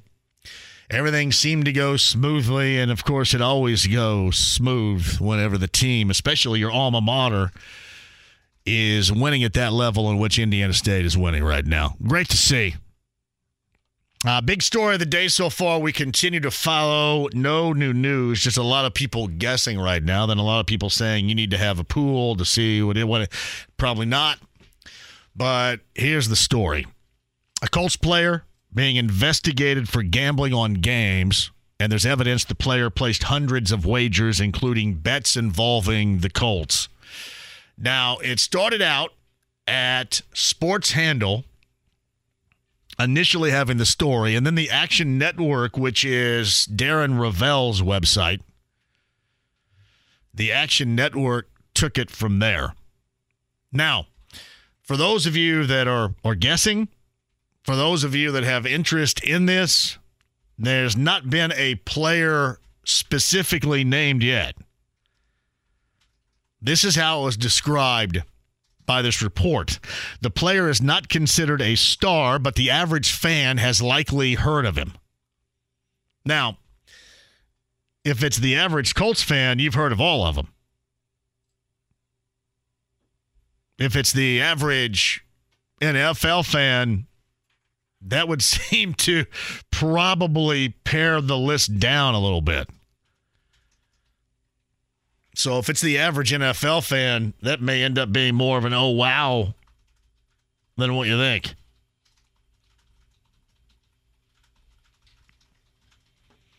But that is the report. And again, a Colts player being investigated for gambling on games. And according to this report, evidence the player placed hundreds of wagers, including bets involving the Colts.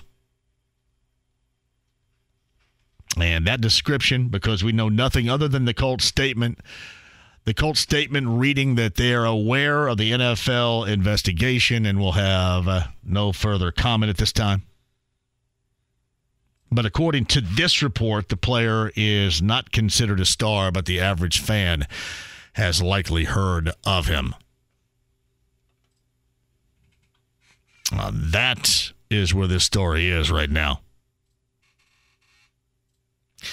Uh, this is from House. This is regarding Jake Query's story, and I, I, heard a little bit of it this morning. And, and honestly, I brought it back up because it was to me kind of reminiscent of Poltergeist a little bit. It's regarding the Diamond Chain Factory or company and what I guess for lack of a better description, lies beneath. Of course, Diamond Chain is going to to end up being the new Indy 11 complex. House writes this. So late to the Monday Jake party, what's the scoop? Diamond Chain Company. My pop's been over 40 years working on the fourth floor. Well, according to Jake, evidently there is there was it was the site of a cemetery long ago. So on there occasionally are some findings there. Yep. So that was the story. If you missed any of the conversation, by the way, go ahead and double back to it. I won't go into deep detail here. But if you missed any of that conversation regarding that, especially like you, House, uh, Jake Query, and, my conversation, 1075thefan.com uh, via podcast. Pretty interesting. That is not the correct Adam Schefter right there, my good person. okay, there it is. Not the correct Adam Schefter. Hey, JMV, I know you're going to talk to Coach Hannahs a little bit later on. Be sure to ask him about how good this team is in the clutch, how good this team has been in late situations. And, you know, not only will I ask him that, but we asked him that last time. And I brought up the Missouri Valley Conference Championship game where Evansville had to beat them twice. And remember, Evansville beat them on a grand slam in game number one. And and Mitch Hannahs told us that he took the blame on some pitch calls for that. And then his team in that second game responded with a leave no doubt mentality. And I think you saw that against Wright State when they were down most of that game came from behind. I was freaking out, right? And then clearly what they did work wise against Iowa. So they do have a pretty strong late game, or at least that's been evident. But this team's run since February is incredible. Look at their stats. Look at what they've done win loss wise since February. It's amazing. Mitch Hannahs, bottom of the five o'clock hour. Trayce Jackson Davis, the former Mr. Basketball, Center Grove Trojan, and Hoosier. He worked out for the Pacers today. Trayce is going to join us coming up here a little bit after 5 o'clock. Evan Sidery, basketball news a little bit earlier, and Jake Query also with us with the podcast at 1075thefan.com. And again, before we hit the top of the hour break, this news of the Colts where a Colts player is being investigated for gambling on games. There's evidence the player placed hundreds of wagers, including bets involving the Colts. That was first reported by Sports Handle. The player is not considered a star, but the average fan has likely heard of him, as that story and report continues to say. The Colts' response was they're aware of the investigation by the NFL and they will have no comment at this time. Uh, it's your update. A quick break and we'll come back. Trayce Jackson Davis, Mitch Hannahs, and maybe some more news before 6 o'clock on this ever evolving Colts investigation story. Keep it right here 93.5 and 107.5 The Fan. The Ride with JMV. One, is this or is this not the XFL? Yes, it is. Two, do I or do I not currently have a pulse? Yes, I do. Let's play football. 93.5 and 107.5. The Fan. James is getting a couple of new tattoos on Friday, thus he's going to miss the show. it's going to be nine or 10 tattoos for you? Nine or 10 for James. That'll be nine or 10 more than I will ever have. That's for sure. Uh, James over there, I'm John. Thank you for joining us. Evan Sidery, basketball news earlier. Jake Query, uh, the morning show, Kevin and Query. And of course, IMS Radio Network. Mitch Hannahs, bottom of the hour. Indiana State head coach Trayce Jackson Davis coming up here in just a little bit, so sit tight for that. Uh, the uh, breaking news, I hesitate to call it breaking news, has been over an hour now since this story kind of broke. But it is since the Colts responded to it with a statement. The uh, the sports, I'm assuming I haven't seen this yet, but I'm assuming it's a, a wagering, uh, betting handle. It's called Sports Handle on Twitter at Sports Handle. A Colts player is being investigated for gambling on games, and there's evidence the player placed hundreds of wagers, including bets involving the Colts. Again, that is according to Sports Handle and then Action Network with Darren Rovell kind of took over on that. Now, a lot of you are wondering who it might be. Uh, there has been nothing that I have seen other than just people knocking around names so far. Nothing that I have seen. But the player, according to this report, is certainly somebody that, and it didn't specify whether it was an NFL fan or a Colts fan. It's just uh, not a star, but name recognizable, basically, is what it said. Yeah, the balance of sports talk radio, that is not the right guy. I'm shooting down a lot of the not the right guy retweets here. Just for you. Ain't going to be a lot more than that, too, by the way. Because somebody's going to get dealt the hammer here. And that's what we, we talked about that with Jake Query. It's going to be Calvin Ridley esque, I would assume. So be ready for that. I thought maybe before six we would get something, but again, everything right now until we tell you otherwise uh, is just random speculation as far as the name of the player. And some of it's used as jokes, some of it is is just, for example, guessing, but there is nothing yeah, nothing out there that is uh, concrete as of right now. But it certainly is a story that we will continue to follow without question. It is a big deal. And I have guessed that maybe maybe we will find out the name before we get off of the show at six o'clock. We shall see. I mentioned Trayce Jackson Davis coming up in just a bit, so sit tight on that. Mitch Hannahs, the head coach of Indiana State, bottom of the hour. Uh, let me get you updated on that before we get to Trayce and before he calls in as well. All right. So Indiana State awaits the winner of TCU and Arkansas.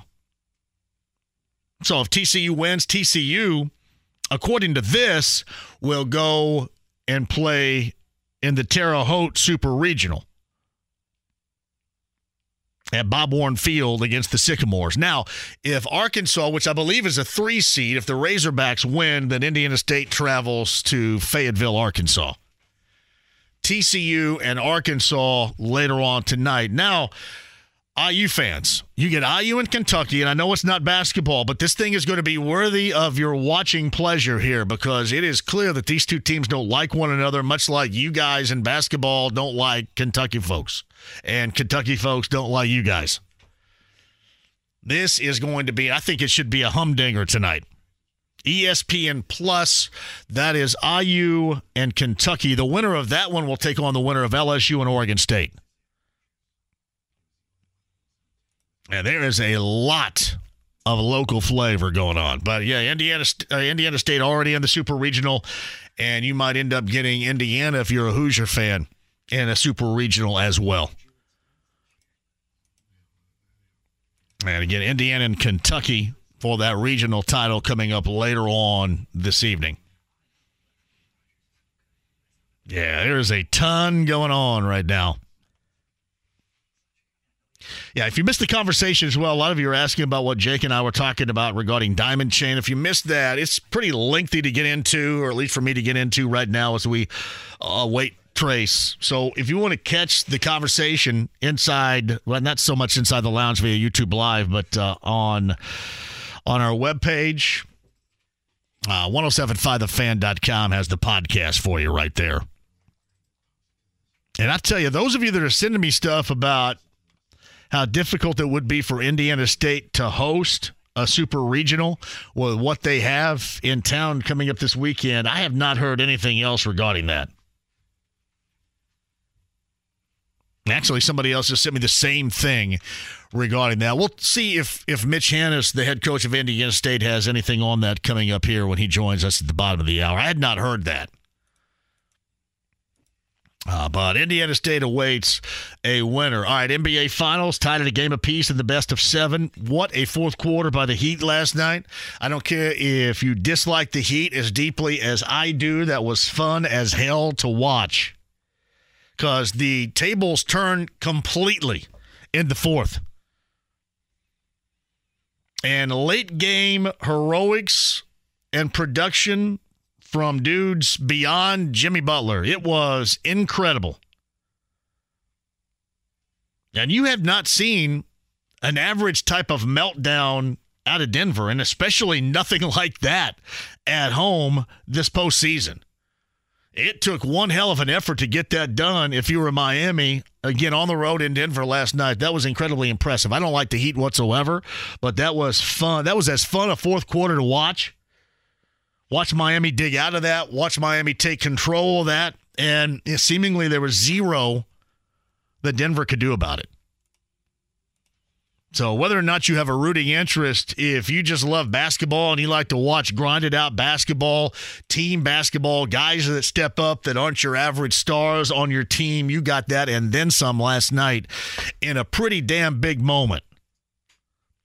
Fourth quarter of a game two NBA Finals. Impressive is exactly what that was. Uh, game three, they'll wait about three weeks to play that. No, actually, it comes up on Wednesday, game three.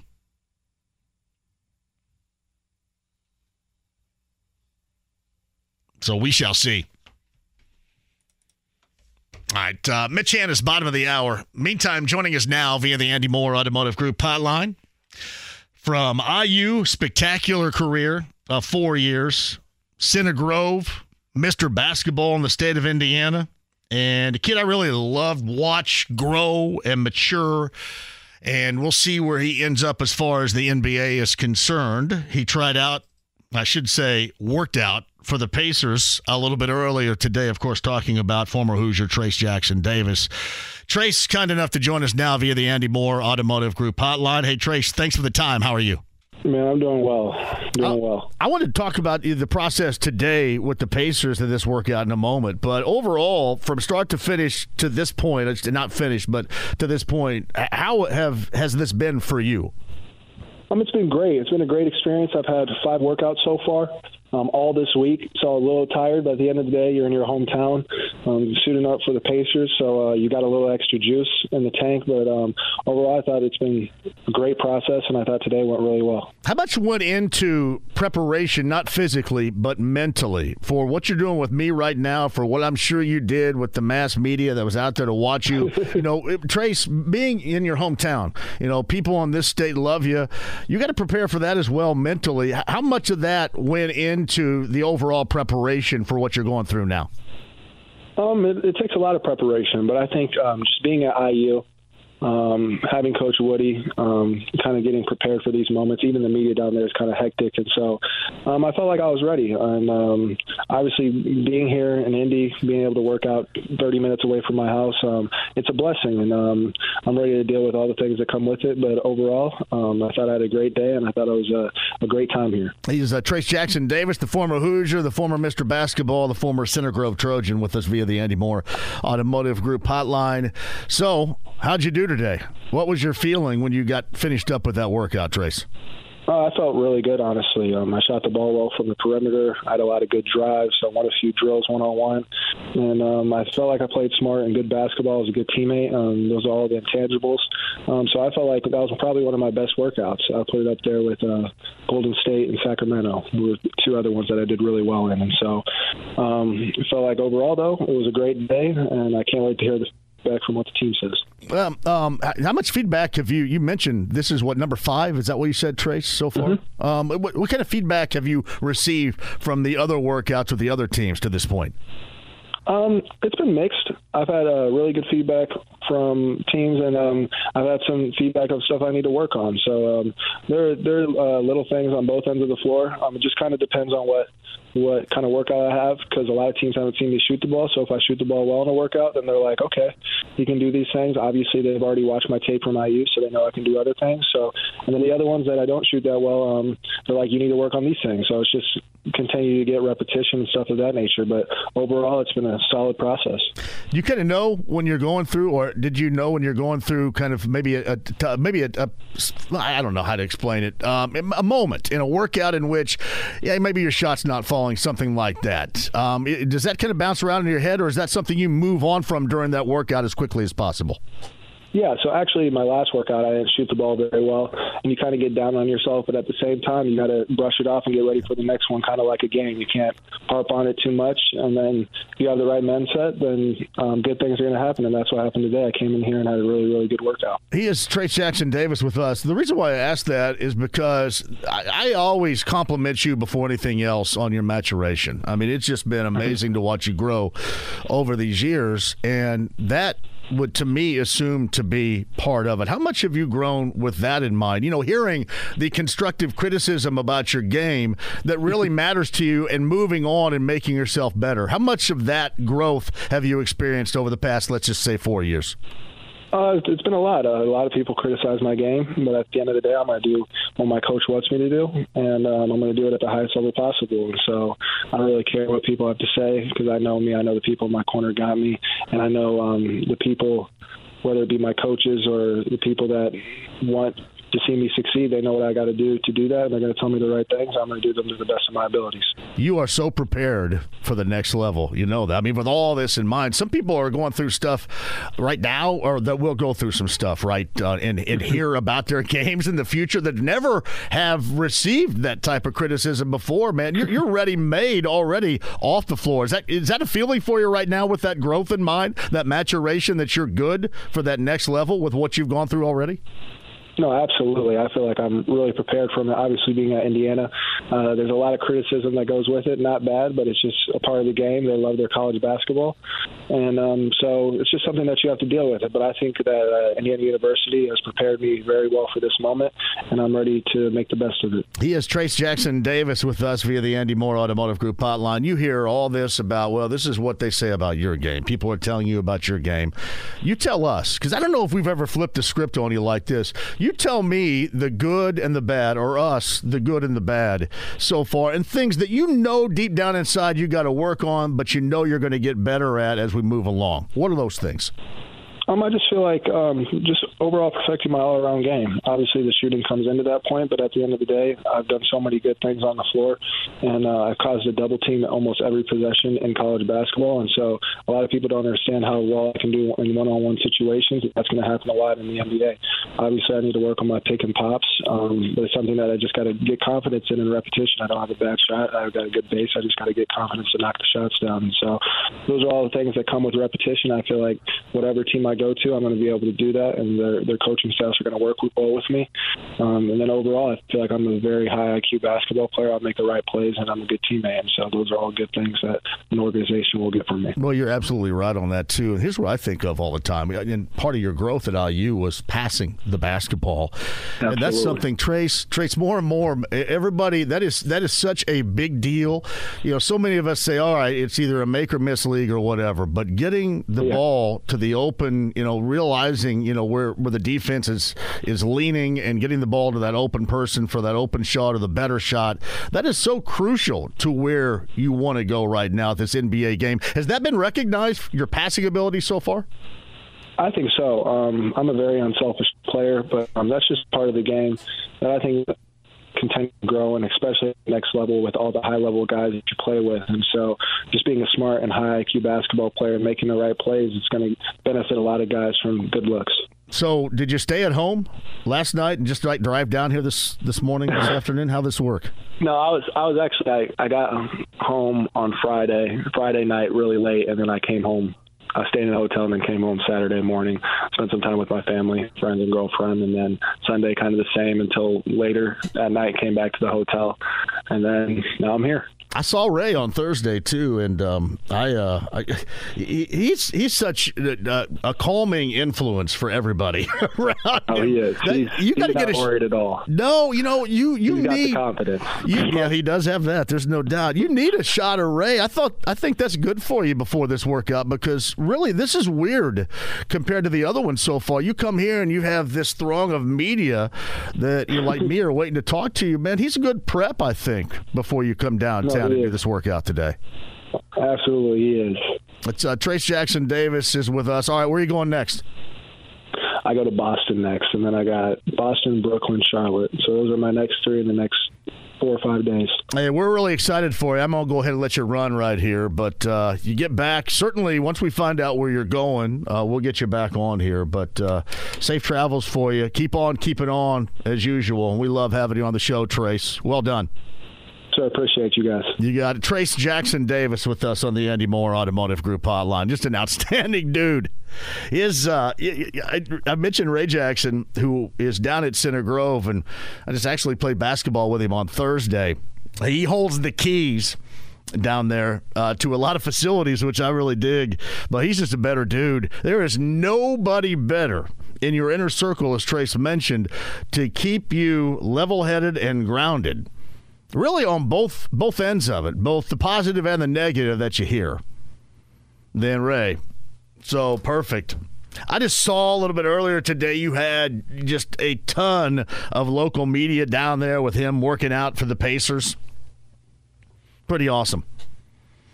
And I wanted to hear from him as well exactly what the teams were telling him, both positive and negative. And then I wanted to hear it from him, what he felt beyond, you know, the pick and pop, as he mentioned, being able to knock that down, what else he needed to work on. Trayce Jackson Davis, the former Hoosier, the former Mr. Basketball from Center Grove. Worked out for the Pacers earlier today. He's on the Andy Mohr Automotive Group hotline. Always a pleasure to have him on. Quick break and we'll come back. More on the Pacer stuff, more on the draft, which, by the way, is a week, check that, two weeks from Thursday. So I believe two weeks from Thursday. Yes, two weeks from Thursday. So that is coming up. More on that. More on my Sycamores. Their head coach, Mitch Hannahs, They are going to the Super Regional. Will await their competition and whether or not, I guess it could be back in Terre Haute, right? Their competition, either TCU or Arkansas. Arkansas is the three seed, so that means a trip to Fayetteville. But we'll talk to the head coach about this past weekend, which was spectacular for both Terre Haute, Indiana State, and certainly the Indiana State baseball team going to the Super Regional. Mitch Hannahs is the head coach of the Trees. He joins us coming up at 5.30. Quick break, and we're back with you next. 93.5, 107.5 The Fan. The Ride with JMV.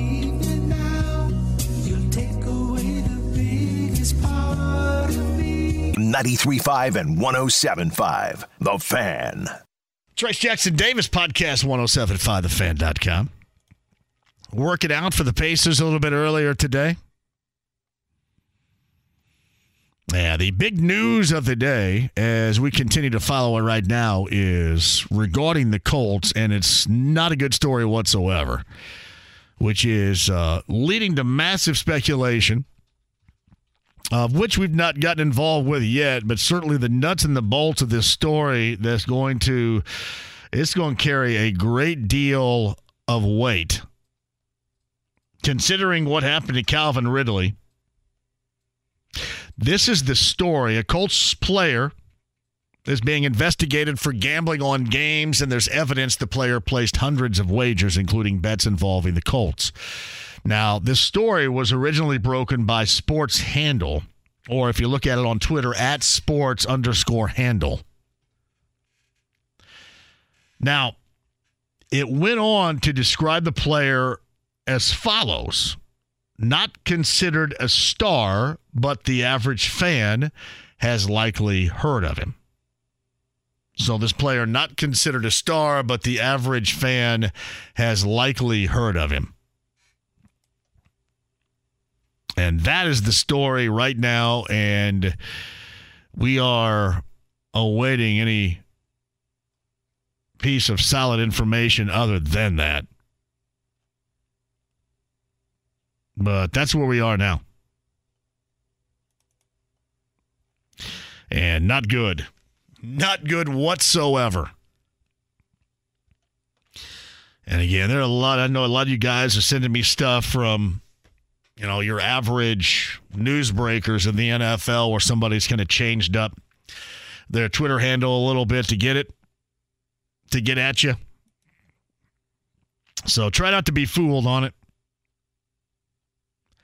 Well, that is a bad story that is going to lead to a longer term punishment. That is coming for somebody.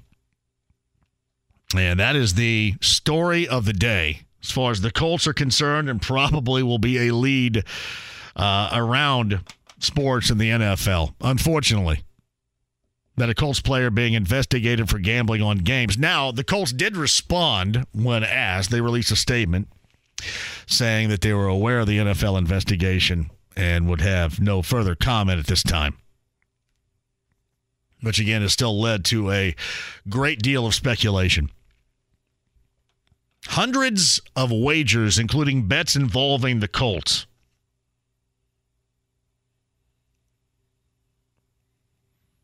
So uh, we shall see. Player not considered a star, but the average fan has likely heard of him. We shall continue to follow that story. Yeah, I mentioned Mitch Hannahs is going to join us coming up at the bottom of the hour, too. Indiana State to the Super Regional. IU and Kentucky play for a spot in the Super Regional coming up tonight down in Lexington. Winner moves on, loser goes home. But Mitch Hannahs is going to join us coming up here in the next couple of minutes. I'll get back to the Colt story too after Mitch is on the show. Of course, Indiana State is moving on to the Super Regional, and we'll find out where it's going to be. If Arkansas wins, then as the higher seed, Indiana State will play Arkansas in Fayetteville, Arkansas. And if TCU beats Arkansas tonight, then it would appear that Terre Haute and Indiana State would have the opportunity to host again. So we shall see. Now, I am getting conflicting stories either as to whether or not that is going to be a possibility. But we shall see. And more on that Colt story still to come. So don't go anywhere. Inside the Lounge via YouTube Live, the stream, the app, HD Radio, and uh, we're, of course, uh, got you on Twitter here as well. If you're on hold at 239 1070 coming at you in just a couple of minutes, too. Meantime, on the Andy Mohr Automotive Group hotline, incredibly happy incredibly proud of our next guest's program and what they have accomplished so far, which is still ongoing. The head coach of Indiana State, that baseball program going to the Super Regional after disposing of Iowa yesterday in that finale over in Terre Haute. Mitch Hannahs the head coach of the Sycamores, joins us now. Hey, Mitch, thank you for the time. How are you? Hey, I'm doing well, JMV. Glad to be on here, buddy. What a weekend in Paradise, my friend. Well done. Well done. Unbelievable. The support, it was unbelievable. Um, not just having fans there, but man, they were they were into it and they were a factor. I um I saw that and I wondered if at the time when I when I saw their reactions, and you're right, they were a huge factor, especially considering you know these come from behind wins that you guys have now grown accustomed to being a part of. Did you expect that type of response, that reaction, that level of support? Was it even beyond what you had thought it was going to be? It was it, it was way beyond what I anticipated. I, I thought we would have some good crowds and and you know when you haven't had a lot of people out you don't know how they're going to react if they're going to be into the game if they understand the game you know from a, a standpoint of really being into the different parts of the game. And they they were unbelievable. Iowa brought in a freshman pitcher that was struggling with the strike zone and they were ball two ball three ball i mean they were into every pitch. It was just it, it was unbelievable. Yeah i um you could feel it. I mean, you can honestly feel it, and that is that is such a big deal. I, I, guess I'll have to ask you this, considering you know who you're going to end up getting, and the super regional is still up in the air, yet to be determined. Arkansas or TCU. If TCU wins, will you guys host the super regional in Terre Haute? Uh, no, the way I understand it, it's in the committee's hands, and I and I'm not sure that our facility has been deemed uh, big enough for a super. So I still think there are some decisions to be made on that point. So even if you are the, would you guys end up going, for example, to to Dallas to TCU? I guess there's a possibility we would we would go to them, who who may be the hottest team in college baseball right now. Wow. Well, and, and I think as of right now, I think the update is TCU is five four in the sixth over Arkansas. That has to be disappointing. I mean, there's not much to be disappointed about, but that would have to be a little bit disappointing, is it? Well, at this point of the season, you know, you prep everything that we do is based on knowing that we got to go into somebody else's park and beat them if we want to get to Omaha. Typically, it's a regional. We were just fortunate to have a regional at home. Yeah. Um, so, I mean, it is what it is, and and you know, it, at this point of the season. I, I think it certainly helps having a home crowd, but I think whoever plays the best is going to win. I, it really doesn't matter where you're at. I guess the only advantage is getting to, if it goes to three games, is getting to be the home team twice. So, help me out here, then we'll move on. Who the, the this committee? The committee decides this. What are the guidelines? What are the parameters of it that, that go into this decision? That I'm not sure. Uh, I'm not sure about any of the specifics. I know X number of seats, and and all of those things come into play. Uh, we we we made the regional by the skin of our teeth. We might even have been a, a fraction short in terms of the seating capacity that we needed to have, mm. uh, but they still awarded us the regional. Okay. All right. So I guess um, guess we'll wait and see on this. a little yeah, bit. That's, I, that's, I, I, was I was so proud, and I mentioned this, and again, Mitch Hannahs, the head coach of Indiana State, joins us. Um, certainly proud of, of you and your team, and and the effort, and you know the late game at times heroics that we saw. But you mentioned this a little bit earlier. Just I was I was proud of Terre Haute you know, I'm I'm a huge fan of Terre Haute being there. I love my time being there. I'd go back in a second, and it always kind of seems like that, that Terre Haute and the folks in and around Terre Haute and, and Vigo County, you're, you're kind of fighting a little bit uphill at times for positive, for solid notoriety. I, I thought this weekend spoke volumes of that alone, and I think it made it more special, at least to me, the fan.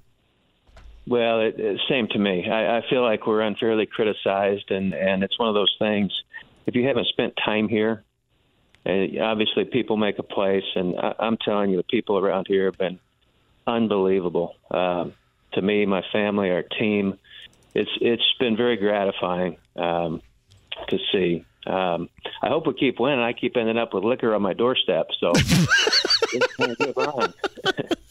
well, with that in mind. That's great right there. Look, you just walk out. It's like uh, what the milkman used to do back in the 1950s. Yeah. Just walk out there and there's a bottle of liquor on your doorstep. No, no, no, no, nothing. But it, it, they keep showing up, so I'm sure not complaining. No, no, there's no complaining over there whatsoever. Mitch Han is the head coach of Indiana State. He's on the Andy Mohr Automotive Group hotline. We we talked about this last week with Evansville.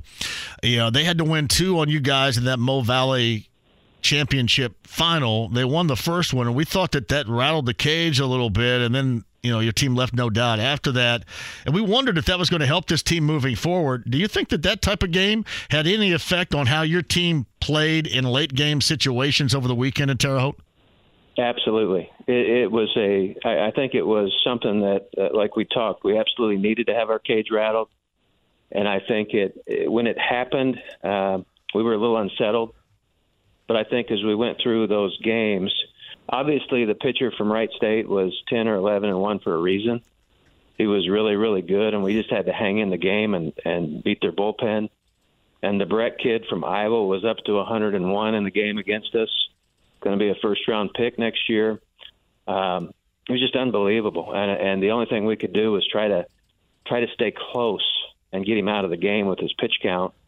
And and that's basically what happened. Once we got him out, we we were able to beat their bullpen. But we faced two really good starters, and had we not gone through that last weekend, where you're sitting there digging uphill the entire time, uh, you, you may fold the tent. Who knows? But you certainly overcoming some adversity last weekend helped us overcome it this past week. Yeah, I, you know what? And that's that's again what we talked about, and seems like your your team they look Mitch comfortable in those late moments too. I mean, it's, it's one thing to perform, but to look comfortable in performing in those late moments that that's even more so. I think how your team is built. Yeah, and I it's they have been very comfortable. It's really hard for me to look comfortable in those situations, but yeah, I I bet. Yeah. Uh, but uh, they they have been, and you know the bottom line. And we started this track a long time ago. If somebody beats our rear end, it won't be the first time. It, when you fear losing is when you get in trouble in this business, and I think that's the best thing about this group. They they don't fear losing. They know if you're not good enough, you're not good enough. You go back to work and try to get better and fix some of the things that cost you the game. And and I think that's how these guys are built.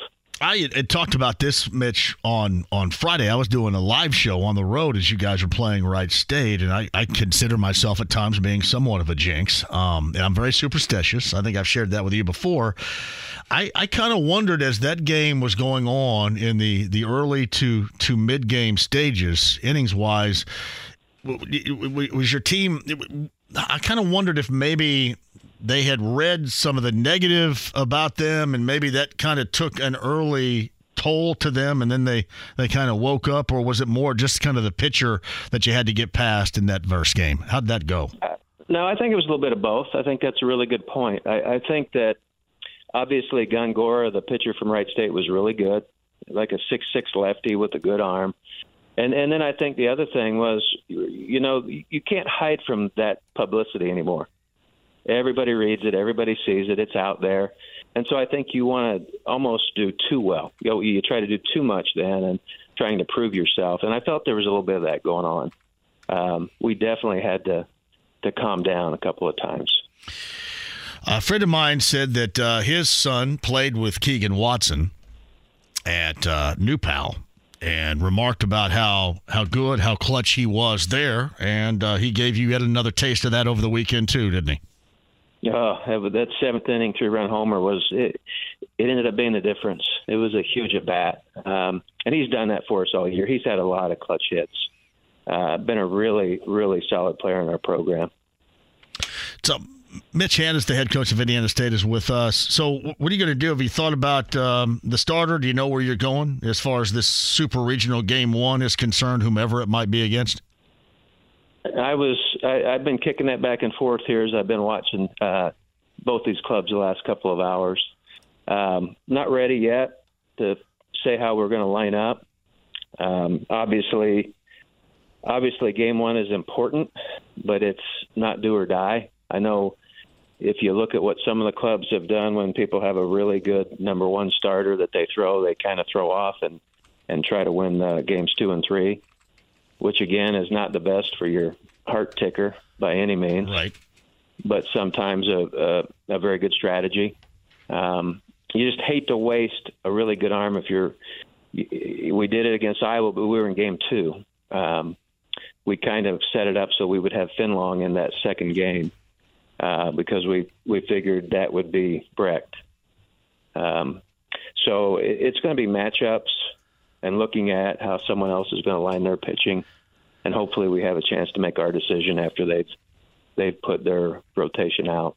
Yeah, Mitch, a live look, by the way. TCU 7 4 over the three seed Arkansas right now. Top of the eighth inning um, as they go right there. And that would. Uh, That'd be your matchup. Man, that'd be disappointing. I, I know you're not concentrating on that right now. Um, I, I guess it'd be disappointing to me because I was going to go if it were going to go be over there.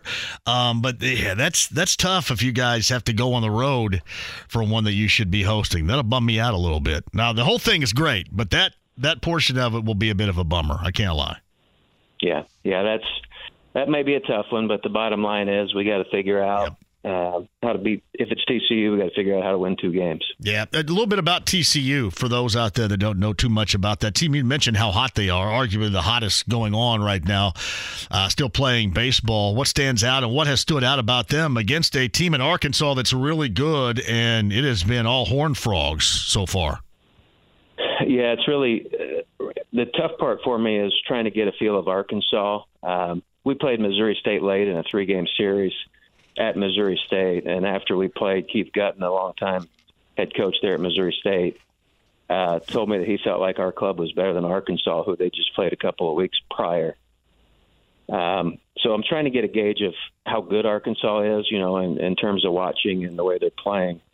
But uh, TCU, the last week and a half, whatever it was, I, I I believe they went through the Big 12 conference tournament and they had one game that was under eight runs, maybe eight or ten runs, and then they opened up with two shellackings in the uh, regional. Yeah. So they are scoring a ton of runs, and so I was paying close attention to see if they were relaying signs or anything was going on. Usually, when you're scoring that many runs against good pitching, um, they may have something.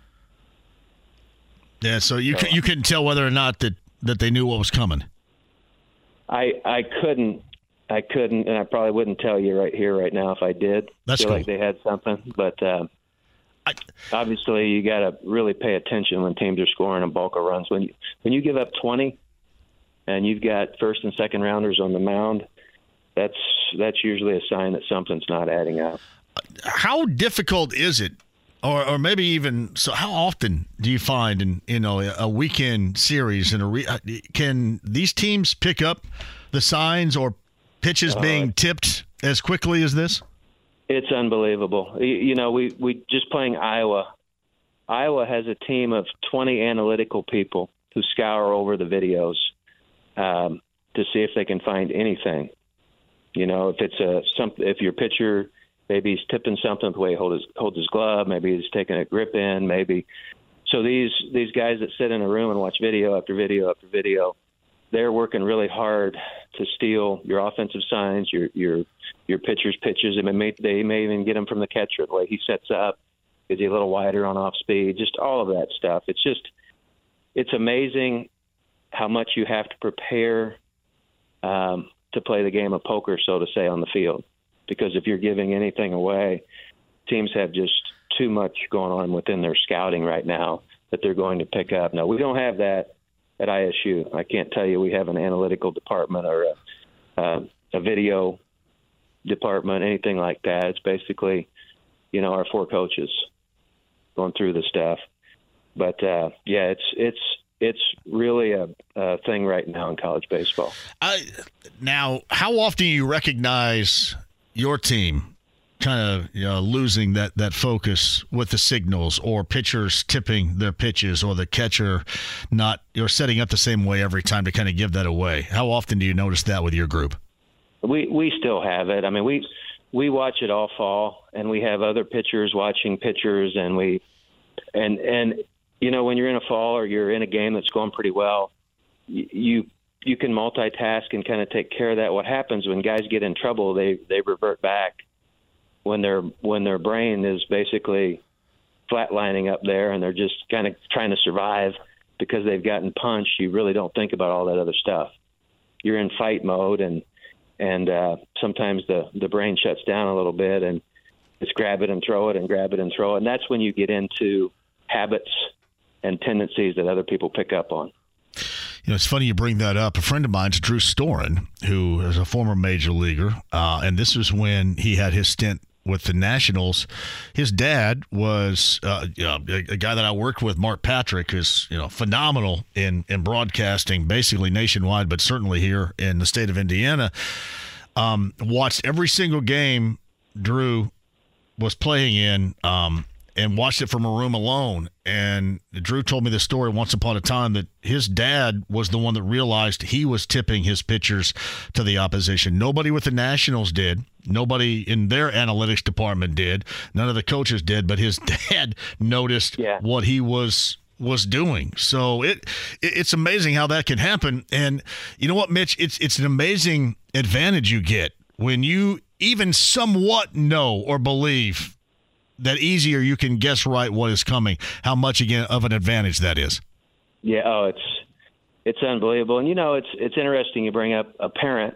You know, I say to our players all the time, your parents have watched every move you've made for your your entire life. Yeah. They probably know when something's out of whack with your swing just as quickly as we do. Or with your pitching mechanics or with anything else. I mean, if if they have a background or they understand the mechanics, it can be very helpful. Um, Hundred percent. It's uh, incredible. Are you having more fun right now than you did as the president of Lincoln Trail? I'm, I'm having a lot more fun. Yeah, yeah. I, I don't know that I would wish that upon anybody. Oh, wait a minute! You didn't have a good time down in Robinson, Illinois, the home of the Heath Bar. I had no idea. I thought it would be a Well, good time. It, it was, you know, I kind of got pressed into that. Our our AD had to take a leave of absence, and she asked me if I would step in and kind of hold the fort down for a little while. She was having health issues, and so I I stepped in, and I couldn't get out then. So I ended up being there uh, two and a half years. Did did that help you with anything that you're doing right now as a coach? Yeah, helped me a lot. I, you know, I've always preached to young players, you gotta you gotta get out of your comfort zone, and that was a realization for me that I had never been out of mine. Um, and so it was quite an adjustment. Um, it was way over my ability to. It was way above my brain. I, I knew I had to get out of there at some point. I wasn't smart enough for the job, but it took me out of a comfort zone that I had lived in, and and uh, that was really good because I think that's one thing you say to players, but I I really feel for players much more now when I see them uncomfortable. I feel like I do a better job of coming in and saying the right thing, um, as opposed to just telling a young guy to toughen up. Yeah, but is it's incredibly common. Are you are you harder on your players or yourself for what you would deem mental mistakes on the field? I, I think the the first the first we don't have a ton of mental mistakes. We really don't. We do have them once in a while, and I, and I don't like them. I I never go out on the field and embarrass a player. Don't believe in it. I, I think it's just wrong. I don't think uh, the people in the crowd they they either know you coach or know you don't coach. You don't have to walk out on the field and act like you're coaching every game day. But I, I think when when games end, the first person you look at is yourself. You look at all the calls you made. You go through maybe the pitch calling because I'm heavily involved in that. You go through, you know, what we try to do offensively, maybe stealing at a certain time, hitting and running at a certain time. So you go through all of that before you even start thinking about the players, um, and and even the positioning. You know, some of that stuff we kick ourselves because maybe we we we tried to shift a little bit and maybe shouldn't have, and it's worked out for us a lot. But there's still those things you go back to as a coach, and you look within more than on the outside. Our job is to put these guys in a position to win. Yes, And, uh, yeah, that's you're frustrated when you don't do that. This has been so cool talking to you and, and getting some insight that obviously we would rarely, if ever, get around here. And I, I could not be more proud of the job and you and your players have done. Here's to keeping that going. Here's to making sure the, the trail of, of liquor still ends up on your, your front porch. or there too. And here's uh, here's to Terre Haute. It, it's been just enjoyable to watch what you guys have accomplished, and regardless of if you end up going to uh, you know Dallas or whenever, um, the best of luck to you. We're all going to be watching. You're making a lot of fans and certainly a lot of a lot of friends of the show around here in Central Indiana and Indianapolis with how you've described your team and what you've talked about being a coach and with this success. And here's the more to come, Mitch. I appreciate your time as always. The best of luck. Appreciate you, buddy. Take care. Yeah, Thanks we will stay in touch. Mitch Hannahs is the head coach of Indiana State. He is just an awesome conversation. My man is transparent as hell. I love that. Now, not transparent enough to tell me exactly what Iowa was learning about their signals with their analytics department. Man, is he good. He is so good.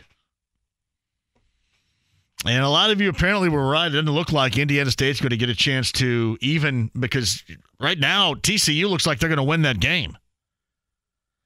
That would normally mean Indiana State as a higher seed would get to host the Super Regional, but as you could tell at the outset of that conversation, it did not sound like that was at all going to be the case. Uh, that's too bad. Hey, got an update for you regarding IU and Kentucky coming up. And we'll get you an update on TCU and Arkansas. Last check, TCU up three runs, 7 4, bottom of the eighth inning. And that means the Horned Frogs would move on to be the competition of Indiana State. But again, it doesn't look like that Indiana State is going to have the opportunity to host in Terre Haute. Mitch mentioned that it was up to the committee. We got that story and the latest on the Colts. No names yet but a bad story swirling around the Colts right now involving a Colts player described as not considered a star, but the average fan has likely heard of him. Investigated for gambling on games and evidence the player placed hundreds of wagers, including bets involving the Colts. That, according to Sports Handle, the Action Network, and the Colts even had uh, statement responding to it a little bit earlier as well. Quick break. We'll get you updated on that and a lot more. And the news where you can watch IU in Kentucky later on tonight as well. Coming up next. The Ride with JMV. If somebody gets in your face and calls you a I want you to be nice. 93.5 and 107.5. The Fan. All right, 50 cent tickets, number 9 at 239 1070 is going to go on us all week long. We have 50 Cent for you. 50 Cent in town back in the uh, wintertime. Going to a couple of Pacer games, taking pictures with everybody. This is 50 Cent and a show, number 9 at 239 1070 will be going. And that is it. And everybody's kind of taking uh, the Jake Query and I conversation. I just saw this. The consensus on the uh, the consensus on the Colts gambling report um, is that quote the player is not considered a star, but the average fan has likely heard of him, and um, is quoting Jake Query a little bit early on this show as saying a what he had heard was a defensive player with a great opportunity of course, that's what Jake said on here a little bit earlier. So we shall see. But that is the latest regarding uh, the Colts and, and what is going to be. Like I said earlier, uh, the proverbial hammer is going to fall and fall heavily. You saw what happened to Calvin Ridley, with a year long out whomever this is, see you later. By the way, Mitch Hannahs was just on the head coach of Indiana State. He had mentioned that you really look into teams that are scoring runs in bunches, as in double digits, and wonder if they're getting signs and such. TCU has just scored their 12th run of the game against Arkansas. They are now cruising on into the Super Regional. And as Mitch had mentioned, the hottest team in college baseball the way that they've been playing lately. 12 to 4 right now. And the unfortunate part of this, it does not appear that even though they're the higher seeded team, Indiana State will get to host the Super Regional. We shall see. It goes, according to Mitch Hannahs, the Sycamore head coach, to a committee. But he did not sound like it was going to be likely. Mm.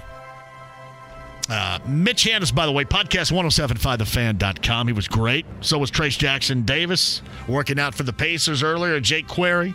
I was just talking about that quote a little bit earlier. Evan Sidery of Basketball News also there. James, great job out of you.